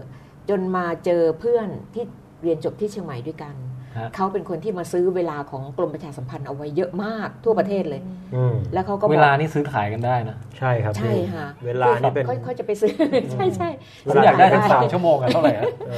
อเดี๋ยวต้องไปดูผังนะฮะอ่ะต่อครับต่อ นี่ปรากฏว่าพอซื้อปุ๊บเนี่ยเขาก็ไปบอกสปอนเซอร์ ครับ ว่าจะต้องให้เพื่อนผมจัดหน้าที่อุบล ฮะ สปอนเซอร์บอกชื่ออะไรอะครับเขาก็เอ่ยชื่อไป ผมไม่รู้จักเลยโฆษกคนเนี้ยดังเขาว่าเขาบอกไม่รู้อะดังไม่ดังไม่รู้แต่คนนี้ต้องจัด ฮะฮะ พอจัดปุ๊บก็สินค้าเขาวิ่งเดือนหนึ่งสมัยปี 2532 นะคะ ครับ 16 ล้าน โอ้เยอะมาก เดือน ห หนึ นึ่ ง งเดือน แม่ เฮ้ย ทำยังไงพวกเราถึงจะขายอย่างนั้นได้บ้าง มัมขายอะไรครับเนี่ย อ่าเป็นครีมคือลูกของในห้างเขาเรียกในห้างเจ้าของสปอนเซอ ใน ร์ ห้างครับในห้าง เขาเขาจะจบเภสัชไงฮะ ครับ แล้วก็จะทำครีมพวกครีมบำรุง ฮะ ผิวหน้าอะไรพวกเนี้ย ครับ เป็นสบู่เป็นครีมอะไรพวกเนี้ยฮะตอนนี้ก็ยังอยู่อืม ฮะฮะ สิบหกล้านอ่ะ เฮ้ยแล้วก็ หมายความว่ามีคนมาจ้างมัมเนี่ยไปจัดรายการแล้วก็มัมเนี่ยพูดโฆษณาจนกระทั่งขายได้เยอะ เขา มาก จะมีการ ใช่ ลดแลกแจกแถม เช่น ฮะ แถมเสื้อยืด แถม เฮ้ยเรา กระป๋ อันนี้จดไว้เลยนะจดไว้นะ อะไรพวกนี้ ครับแต่ต้องบอกนิดนึงนะท่านพี่ดาน ฮะ ผมนี่มารู้ทีหลังก็ทึ่งในความเป็นมัมมาก เพราะว่ามัมแกเนี่ย คือนอกจากจะเป็นดีเจอะไรแล้วเนี่ยนะ คือลักษณะห้องบันทึกเสียงแกอะครับ ครับ มันเป็นห้องแบบบุอย่างดี แล้วก็มีแผงคอนโซลยิ่งใหญ่อลังการ เออ มีที่ เออ เปิดวงเปิดเพลง แล้วไม่ใช่แค่นั้นครับ อันนี้ผมไม่ได้อวดอ้างแม่ตนเอง แต่กำลังพยายามจะจะผลักดันตนเองอะนะฮะ เพราะว่าในสมัยนั้นเนี่ยมัมได้ค่าจ้างเดือนเท่าไหร่ บอกตัวเลขได้ไหมฮะ อ่า ในจุดนี้นะฮะ อย่างคนอื่นนี่เขาจะได้เดือนละพัน ครับ แต่ของแม่ได้สองหมื่น เฮ้ย แล้วสองหมื่นในสมัยที่ทองบาทละสามสี่พันเหรอพี่ เฮ้ย ใช่ใช่เพราะสินค้าวิ่งไงฮะ ค่ะ แกเก็บตังค์จนจดสร้างบ้านได้อะ โอเค โอ้ my อันนี้ เรา god ซี ขา เรี ย ยส ค เลย รี อะ มได้นะ เรื่องราวในตำนานเลยนะฮะ ผมนี่ยังไม่เคยคือคือเดือนละสองหมื่นทุกวันนี้เราอาจผมนี่อาจจะหาได้ แต่ว่าค่าเงินมันเปลี่ยนไง ถ้าเทียบสเกลแล้ว เดี๋ยว โโห สองหมื่นนี่ก็หายากนะ ยากยากใช้ได้ ปัจจุบั ได้ นนะ นะฮะถือเป็นฟรีแลนซ์สายโหดคนหนึ่ง มา ครับครับ แต่ว่าไม่ไม่ทันสมัยแบบที่หนูจัด คือ ครับ หมายถึงว่าขอเพลงมาปุ๊บ สมัยนี้โฟนอินใช่ไหมคะ ฮะ ขอปุ๊บจัดปั๊บอะไรเงี้ย ฮะ แต่สมัยนั้นต้องเขียนจดหมาย คืออยากฟังเพลงนี้ก็เขียนจดหมายเข้า เขียน มา จดหมาย เหมือมานเราพูดคุยแบบสวัสดีครับเป็นยังไงบ้าง ค่ะ หนูเคยได้ยินที่แบบว่าโคศกสมัยก่อน แล้ว เขาจะอ่านจดหมาย ใช่ ก แล้วจดหมายนี่ก็ บ้ สารพัดที่จะเขียนตกเขียนหล่น ครับ อย่างที่อุบลก็จะมีตำบลขามใหญ่ ครับ เขาก็เขียนว่าจากตำบลขายใหญ่มามาขายอะไรประมาณเนี้ยนะคะคือคือตลกมากแต่ละฉบับก็เป็นเป็นเป็นเป็นการสื่อสารระหว่างผู้จัดกับชาวบ้านชาวบ้าน ฮะ ผู้ฟังที่เป็นที่ใส่ซื่อบริสุทธิ์ไงฮะ ฮะ นะคะแล้วก็จดหมายที่มาเนี่ยปกติแล้วเขาจะมาเป็นถุงเป้ ครับ แต่รายการนี้เขาจะมาเป็นรถไปรษณีย์ โอ้ เขาจะมาเทลงที่สถานีวิทยุเลยฮะ ฮะ ฮะรถจะมาเลย รถมาแล้วก็มาเทลง แล้วเขาก็มาแยกแยกแยกแยก ก็คิดดูว่าบ้านผมมีห้องไว้เก็บจด เก็บจดหมาย แต่ไม่ได้เก็บซองจดหมายนะ อย่างที่เคยเล่า อืม เก็บสแตมป์ที่เอาไปแช่น้ำแล้วเหลือแต่สแตมป์บางๆ มาใส่เป็นลังไว้อะเยอะมาก ผมอะเข้าใจมาตลอดว่าบ้านอะ ทุกบ้านนะต้องมีห้องไว้เก็บจดหมายกูก็งงคือตอนนั้นก็งงไอ้ย ทำไมบ้าน แม่ทำไมไม่มีคนเขียนจดหมายมาหาเยอะเป็นเป็นเสพดราม่าหรืออะไรคือโหคนเขียนมาหาแกเยอะมาก ฮะ นะฮะนี่แต่ก่อนทำไมนี่ถ้ามี Facebook นี่สงสัย โอ้โห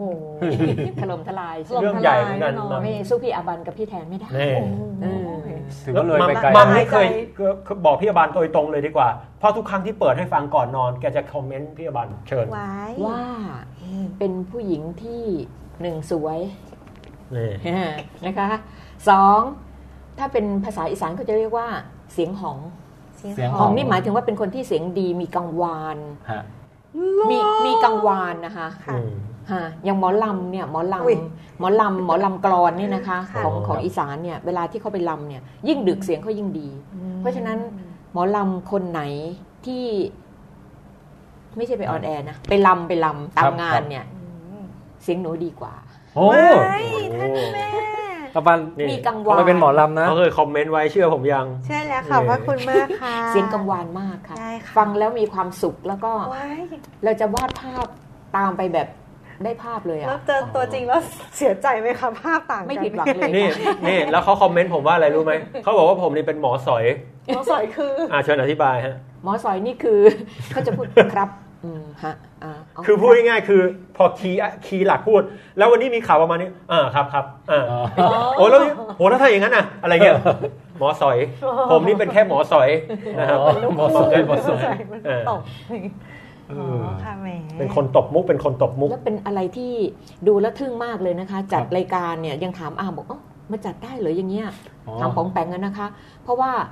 สมัยที่ที่ที่แม่จัดเนี่ยจะต้องไปอยู่ห้องบันทึกเสียงแล้วก็ ครับ คอนโทรลเอง ฮะ นะคะ เปิดเพลงเองอะไรเองทำห้องใต้ถุนบ้าน ฮะ ทุ่มหนึ่งจะนอนแล้วค่ะตีสองตื่น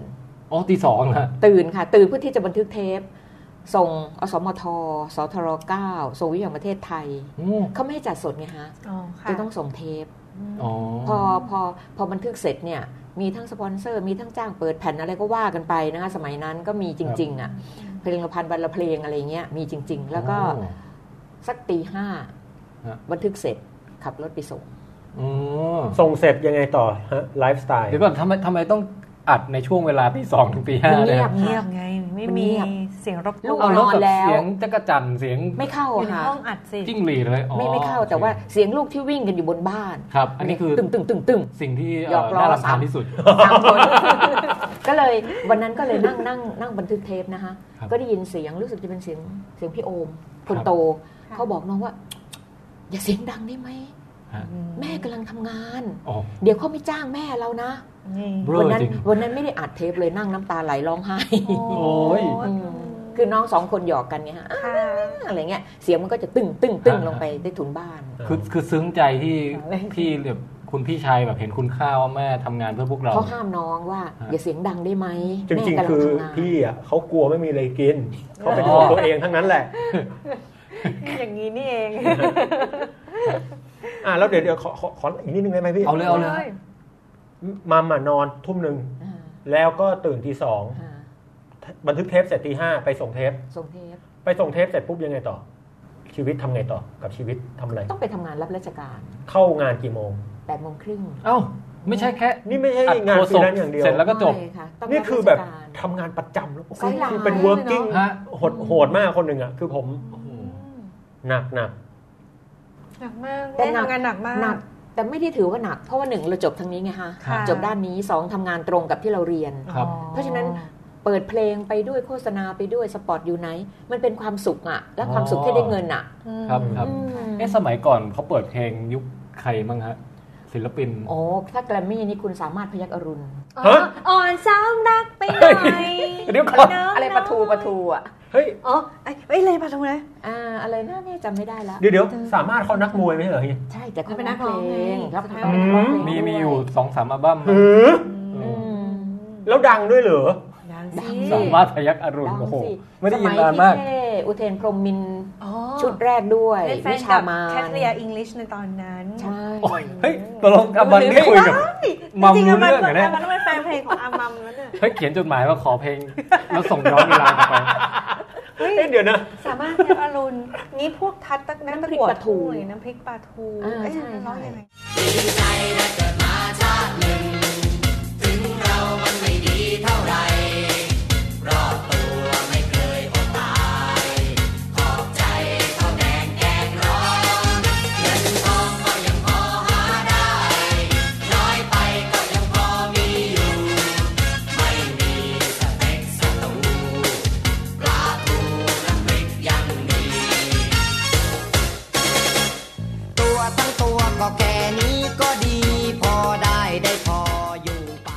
ตอนแรกผมนึกว่าย้อนกลับไปไกลมากนี่นี่รุ่นผมยังทันอยู่ ก็ นะ ปี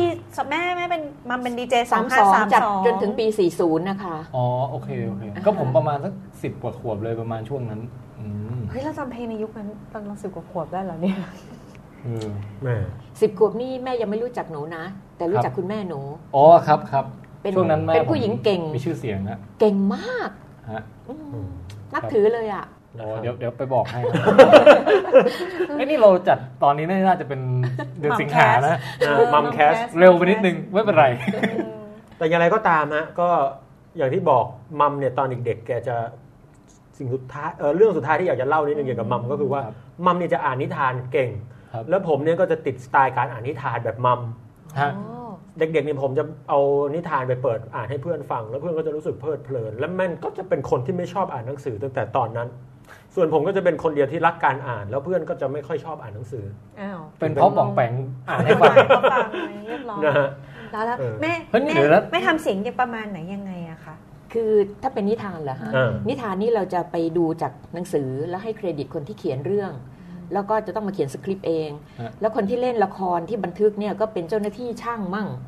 เจ้าหน้าที่นักการพานโรงที่นั่นก็ หมายถึงว่าให้มาช่วยภาคเสียงเป็นตัวละคร ใช่ใช่ จริงเหรอเนี่ยเพิ่งรู้ ใช่ใช่ เฮ้ยเธ ส อ คริปต์กันอยู่ เธอทำอย่างนั้นกับ ทุก ฉัน ทุกวันเสาร์ ได้ยังไง 9โมงถึง9โมงครึ่งนิทานสำหรับคุณหนูยังอยู่ อ้าวอ๋อมันจะต้องเป็นเด็กๆนิดนึง ห้าสัปดาห์ละครั้ง แล้วแม่ต้องดัดเสียงเป็นตัวละครหลายๆตัวด้วยอย่างงี้ป่ะคะ เอ่อวรรณกรรมทางอากาศจะจัดทุ่มครึ่งถึงสอง โอ้โห ทุ่ม วรรณกรรมทางอากาศชื่อเท่มาก วรรณกรรมทางอากาศนี่ต้องทำเสียงเพราะว่าอ่านคนเดียวไงคะ เช่นเช่น เช่น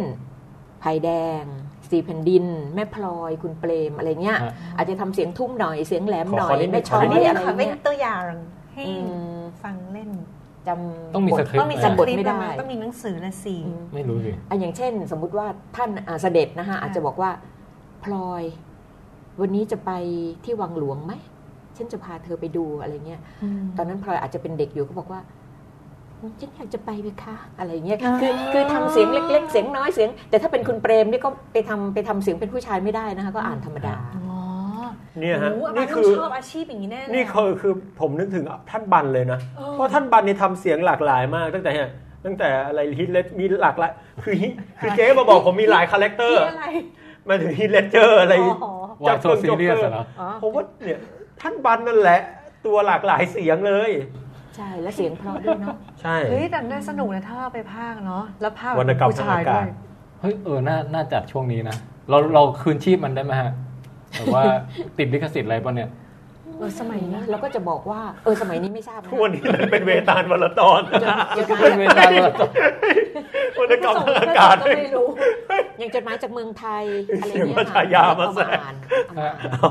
โอ้นี่รู้ได้รู้เลยได้รู้ออริจินสตอรี่ของบองแปงเลยนะ อืม ว่ากว่าจะมาเป็นซูเปอร์ฮีโร่เนี่ยกำเนิดมาอย่างนี้เลย ได้รู้ออริจินของปองแปงจริง ๆ ด้วย นั่งฟังเอ่อมอมเล่านิทานตอนเด็กๆนี่เอง ครับแหม่นะฮะ โอ้โหฮะ แล้วแล้วก็มีอยู่ครั้งหนึ่งนะคะพี่โอมเนี่ยเขาจะลงไป พี่ชายผม อ่าเข้าไปนั่งอยู่ในห้องห้องที่บันทึกเสียง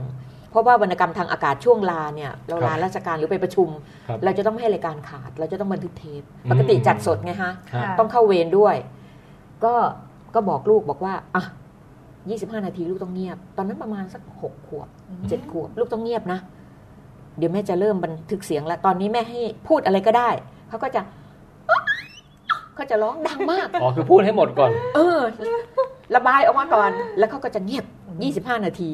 ครับ คือ มา คือ สอนเด็กนี่ยากมาก อาจจะไม่มีเพลงอะไรขั้นเลยเราจะอ่านอย่างเดียว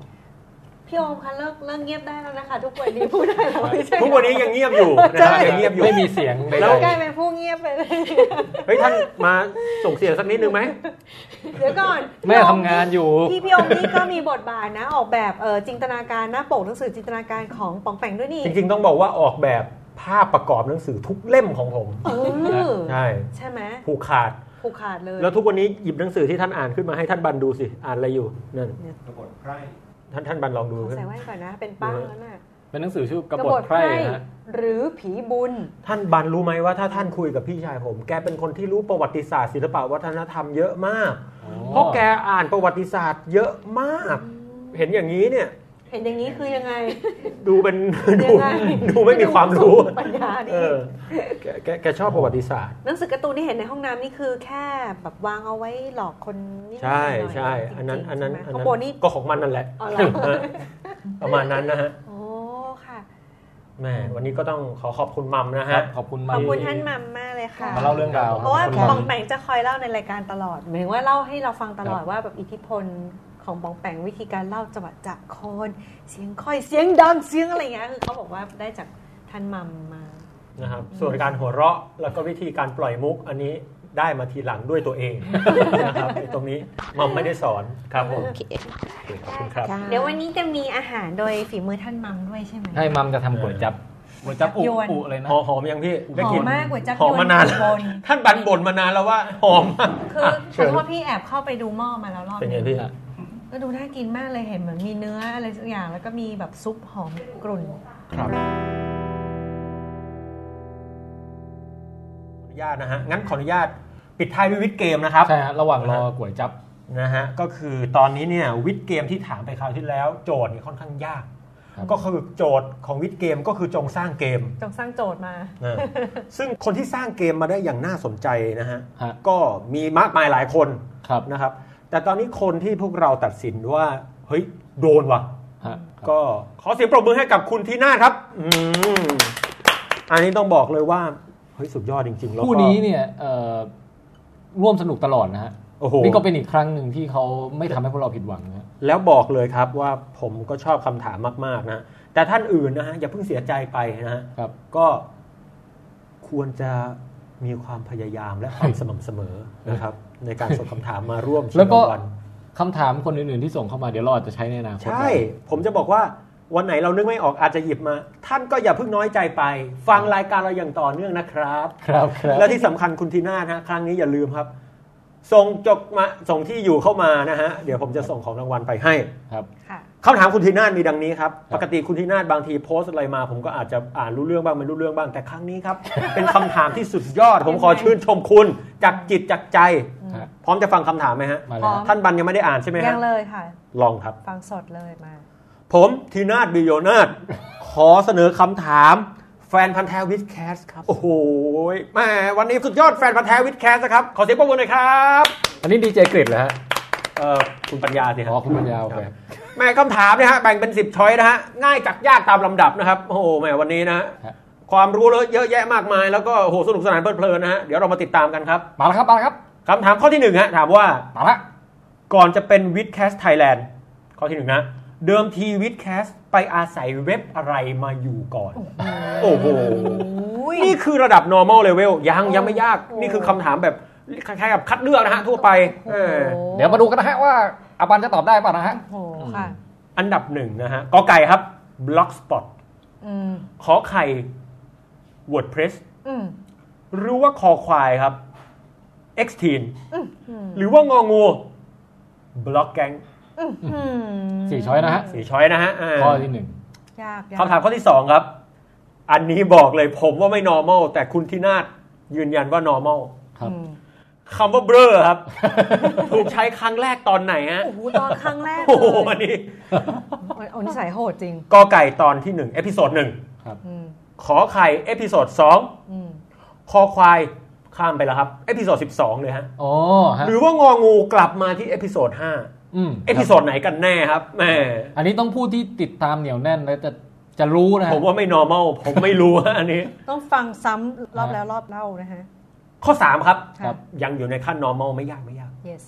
เพลงประกอบรายการนะฮะ ครับ ที่เป็นจิงเกิลโพลกันมาตลอดนะฮะตั้งแต่ต้นจนถึงวันนี้นะฮะ มาฟัง นมใหญ่ๆ วิดแคทมาฟั ดัดแปลงและทำซ้ำมาจากเพลงของวงชื่ออะไร ระหว่างข้อกอไก่มิวส์ขอไข่ไอซ์แลนด์คอควายเพนดูลัมและงองูสเกเล็ก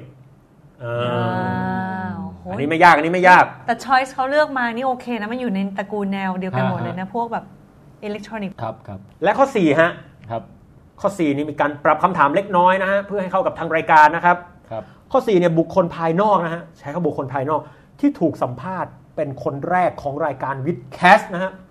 ครับ คือใครกอไก่ น้องเข้าตู่ ฮะ ขอไข่พี่เอล ขอควายพี่ชิว หรืององู ผิดหมดเลยครับ ฮะ เป็นคนอื่นไปม อาจจะเป็นลุงสมชายหรืออะไรอย่างไรนะฮะ ฆ่า ในเรื่องนี้ คอืม ครับครับ ต่อไปครับ ข้อ 5 ข้อ 6 ข้อ 7 นะฮะ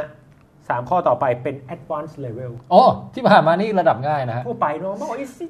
จิ๊บ เฮ้ย จิ๊บ อยากรู้แล้วว่า จิ๊บ อ่าฮะ ห้าหกเจ็ดพร้อมฟังไหมครับสามข้อต่อไป มาฮะ ข้อ 5 อ้างอิงจากเรื่องเล่าในรายการ ย้ำนะครับว่าในรายการข้อใดไม่ใช่เรื่องจริง ไม่ใช่เรื่องจริงนะฮะ ฮะ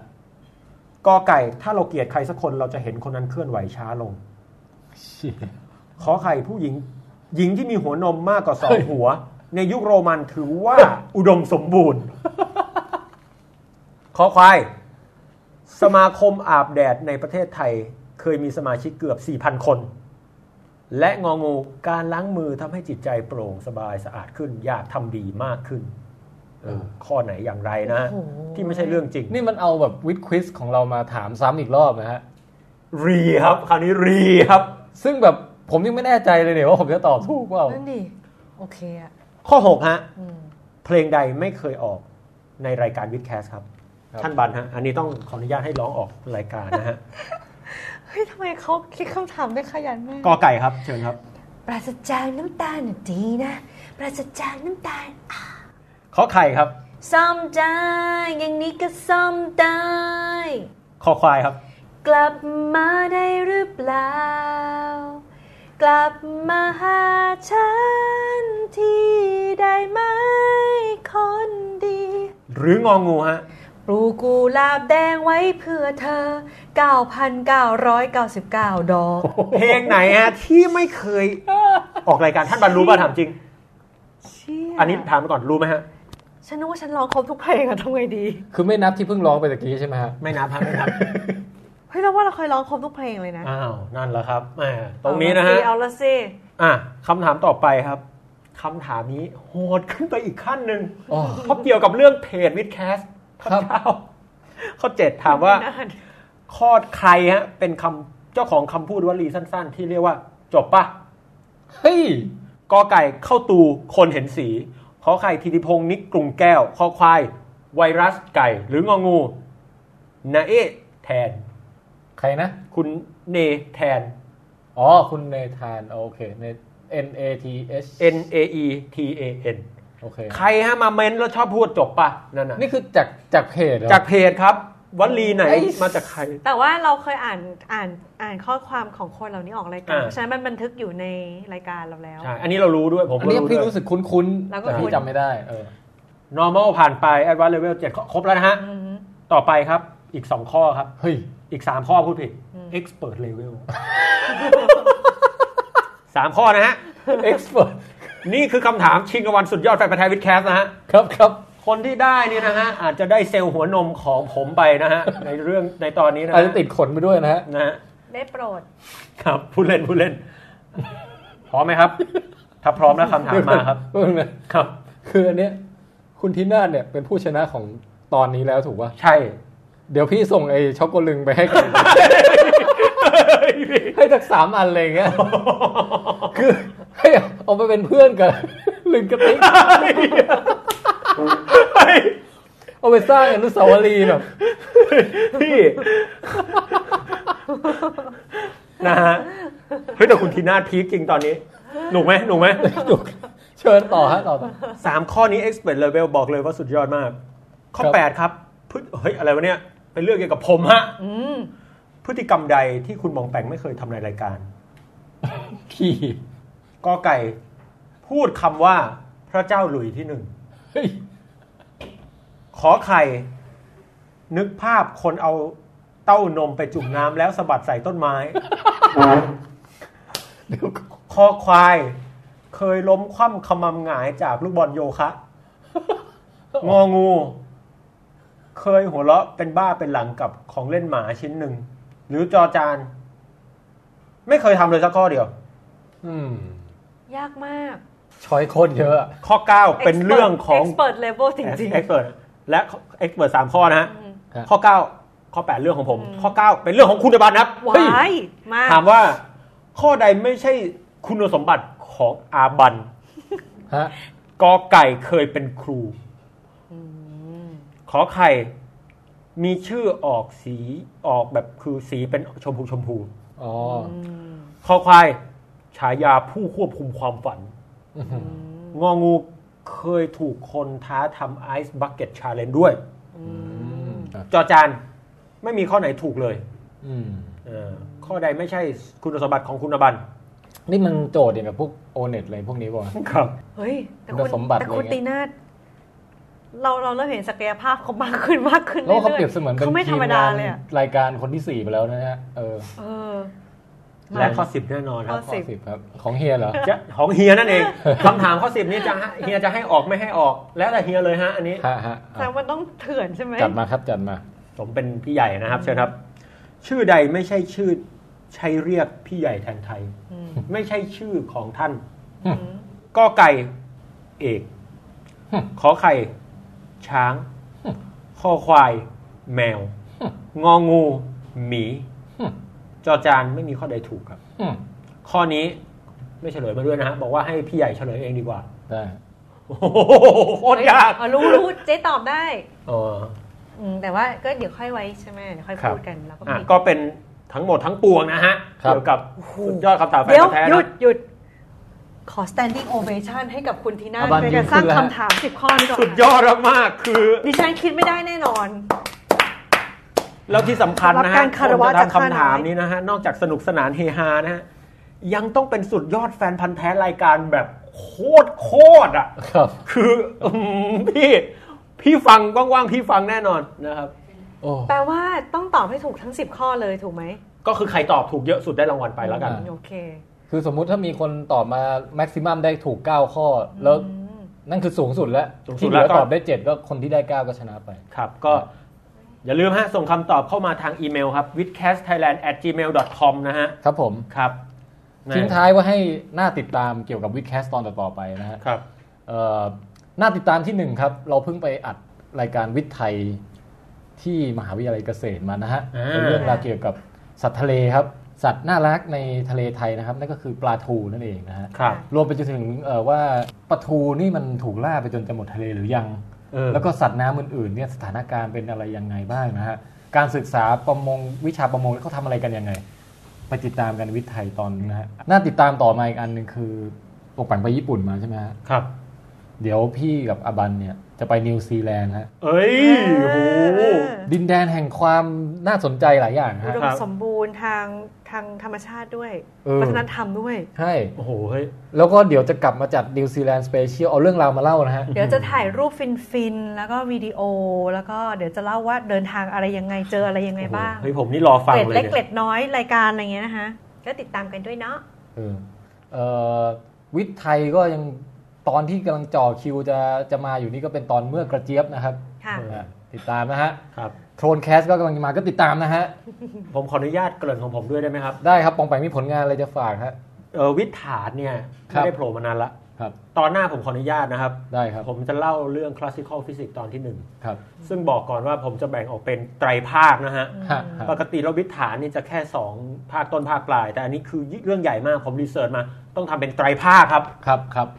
ครับ ยิ่งใหญ่ เชิญเชิญชมฮะ classical physics ฮะ ไตรโลจีนะฮะ ครับ ได้ ครับ ค่ะ และหลังจากนั้นไม่แน่ผมอาจจะมีเปิดวิทย์ฐานชีวะบ้างนะฮะ โอ้โหเอาละครับ อุ้ยแล้วเขาก็ต้อง ชื่อ มีวิถานสามัญชนมั่ง ชื่อชีวิตฐานนะฮะ พี่พี่ว่าอันนี้ออกแนว เดี๋ยวไว้ค่อยว่ากันแล้วกันอันนั้นนะนะฮะส่วนอาบันล่ะ ไม่รู้สิ เอางี้เราตั้งชื่อช่วงชีวิตฐานแล้วก็เล่าเรื่องอาบันก็ได้ แล้วมันวิถานยังไงล่ะ ไม่รู้สิเดี๋ยวค่อยคิดนะ แต่อาบันอยากกินก๋วยจั๊บแล้วนะ เอาละครับตอนนี้นะฮะคุณมัมได้นำก๋วยจั๊บเอ่อท้องถิ่น ท้องถิ่น ตามสูตรตำรับต้นท้องถิ่นนะฮะ เอามาเออเป็นแบบต่อยอดที่พลายขึ้นมาเล็กน้อยนะครับ ครับผม ครับก็ มาเสิร์ฟให้พวกเรานะครับ ขอบคุณมัมมากนะฮะ ครับ ค่ะ แล้วก็เดี๋ยวอบันก็จะเป็นผู้นำทีมรับประทานนะฮะ ค่ะใช่แล้วค่ะไม่ไหว ครับ แล้ว งั้นอบันกล่าวลา ค่ะ ลาก่อนค่ะสวัสดีค่ะ เอองั้นพวกเราไปกินก๋วยจั๊บมัมก่อนนะฮะไปแล้วครับ สวัสดีครั ส บ วัสดีครับ เฮ้ยถ่ายรูปสักหน่อยไหม เออถ่ายภาพหน่อย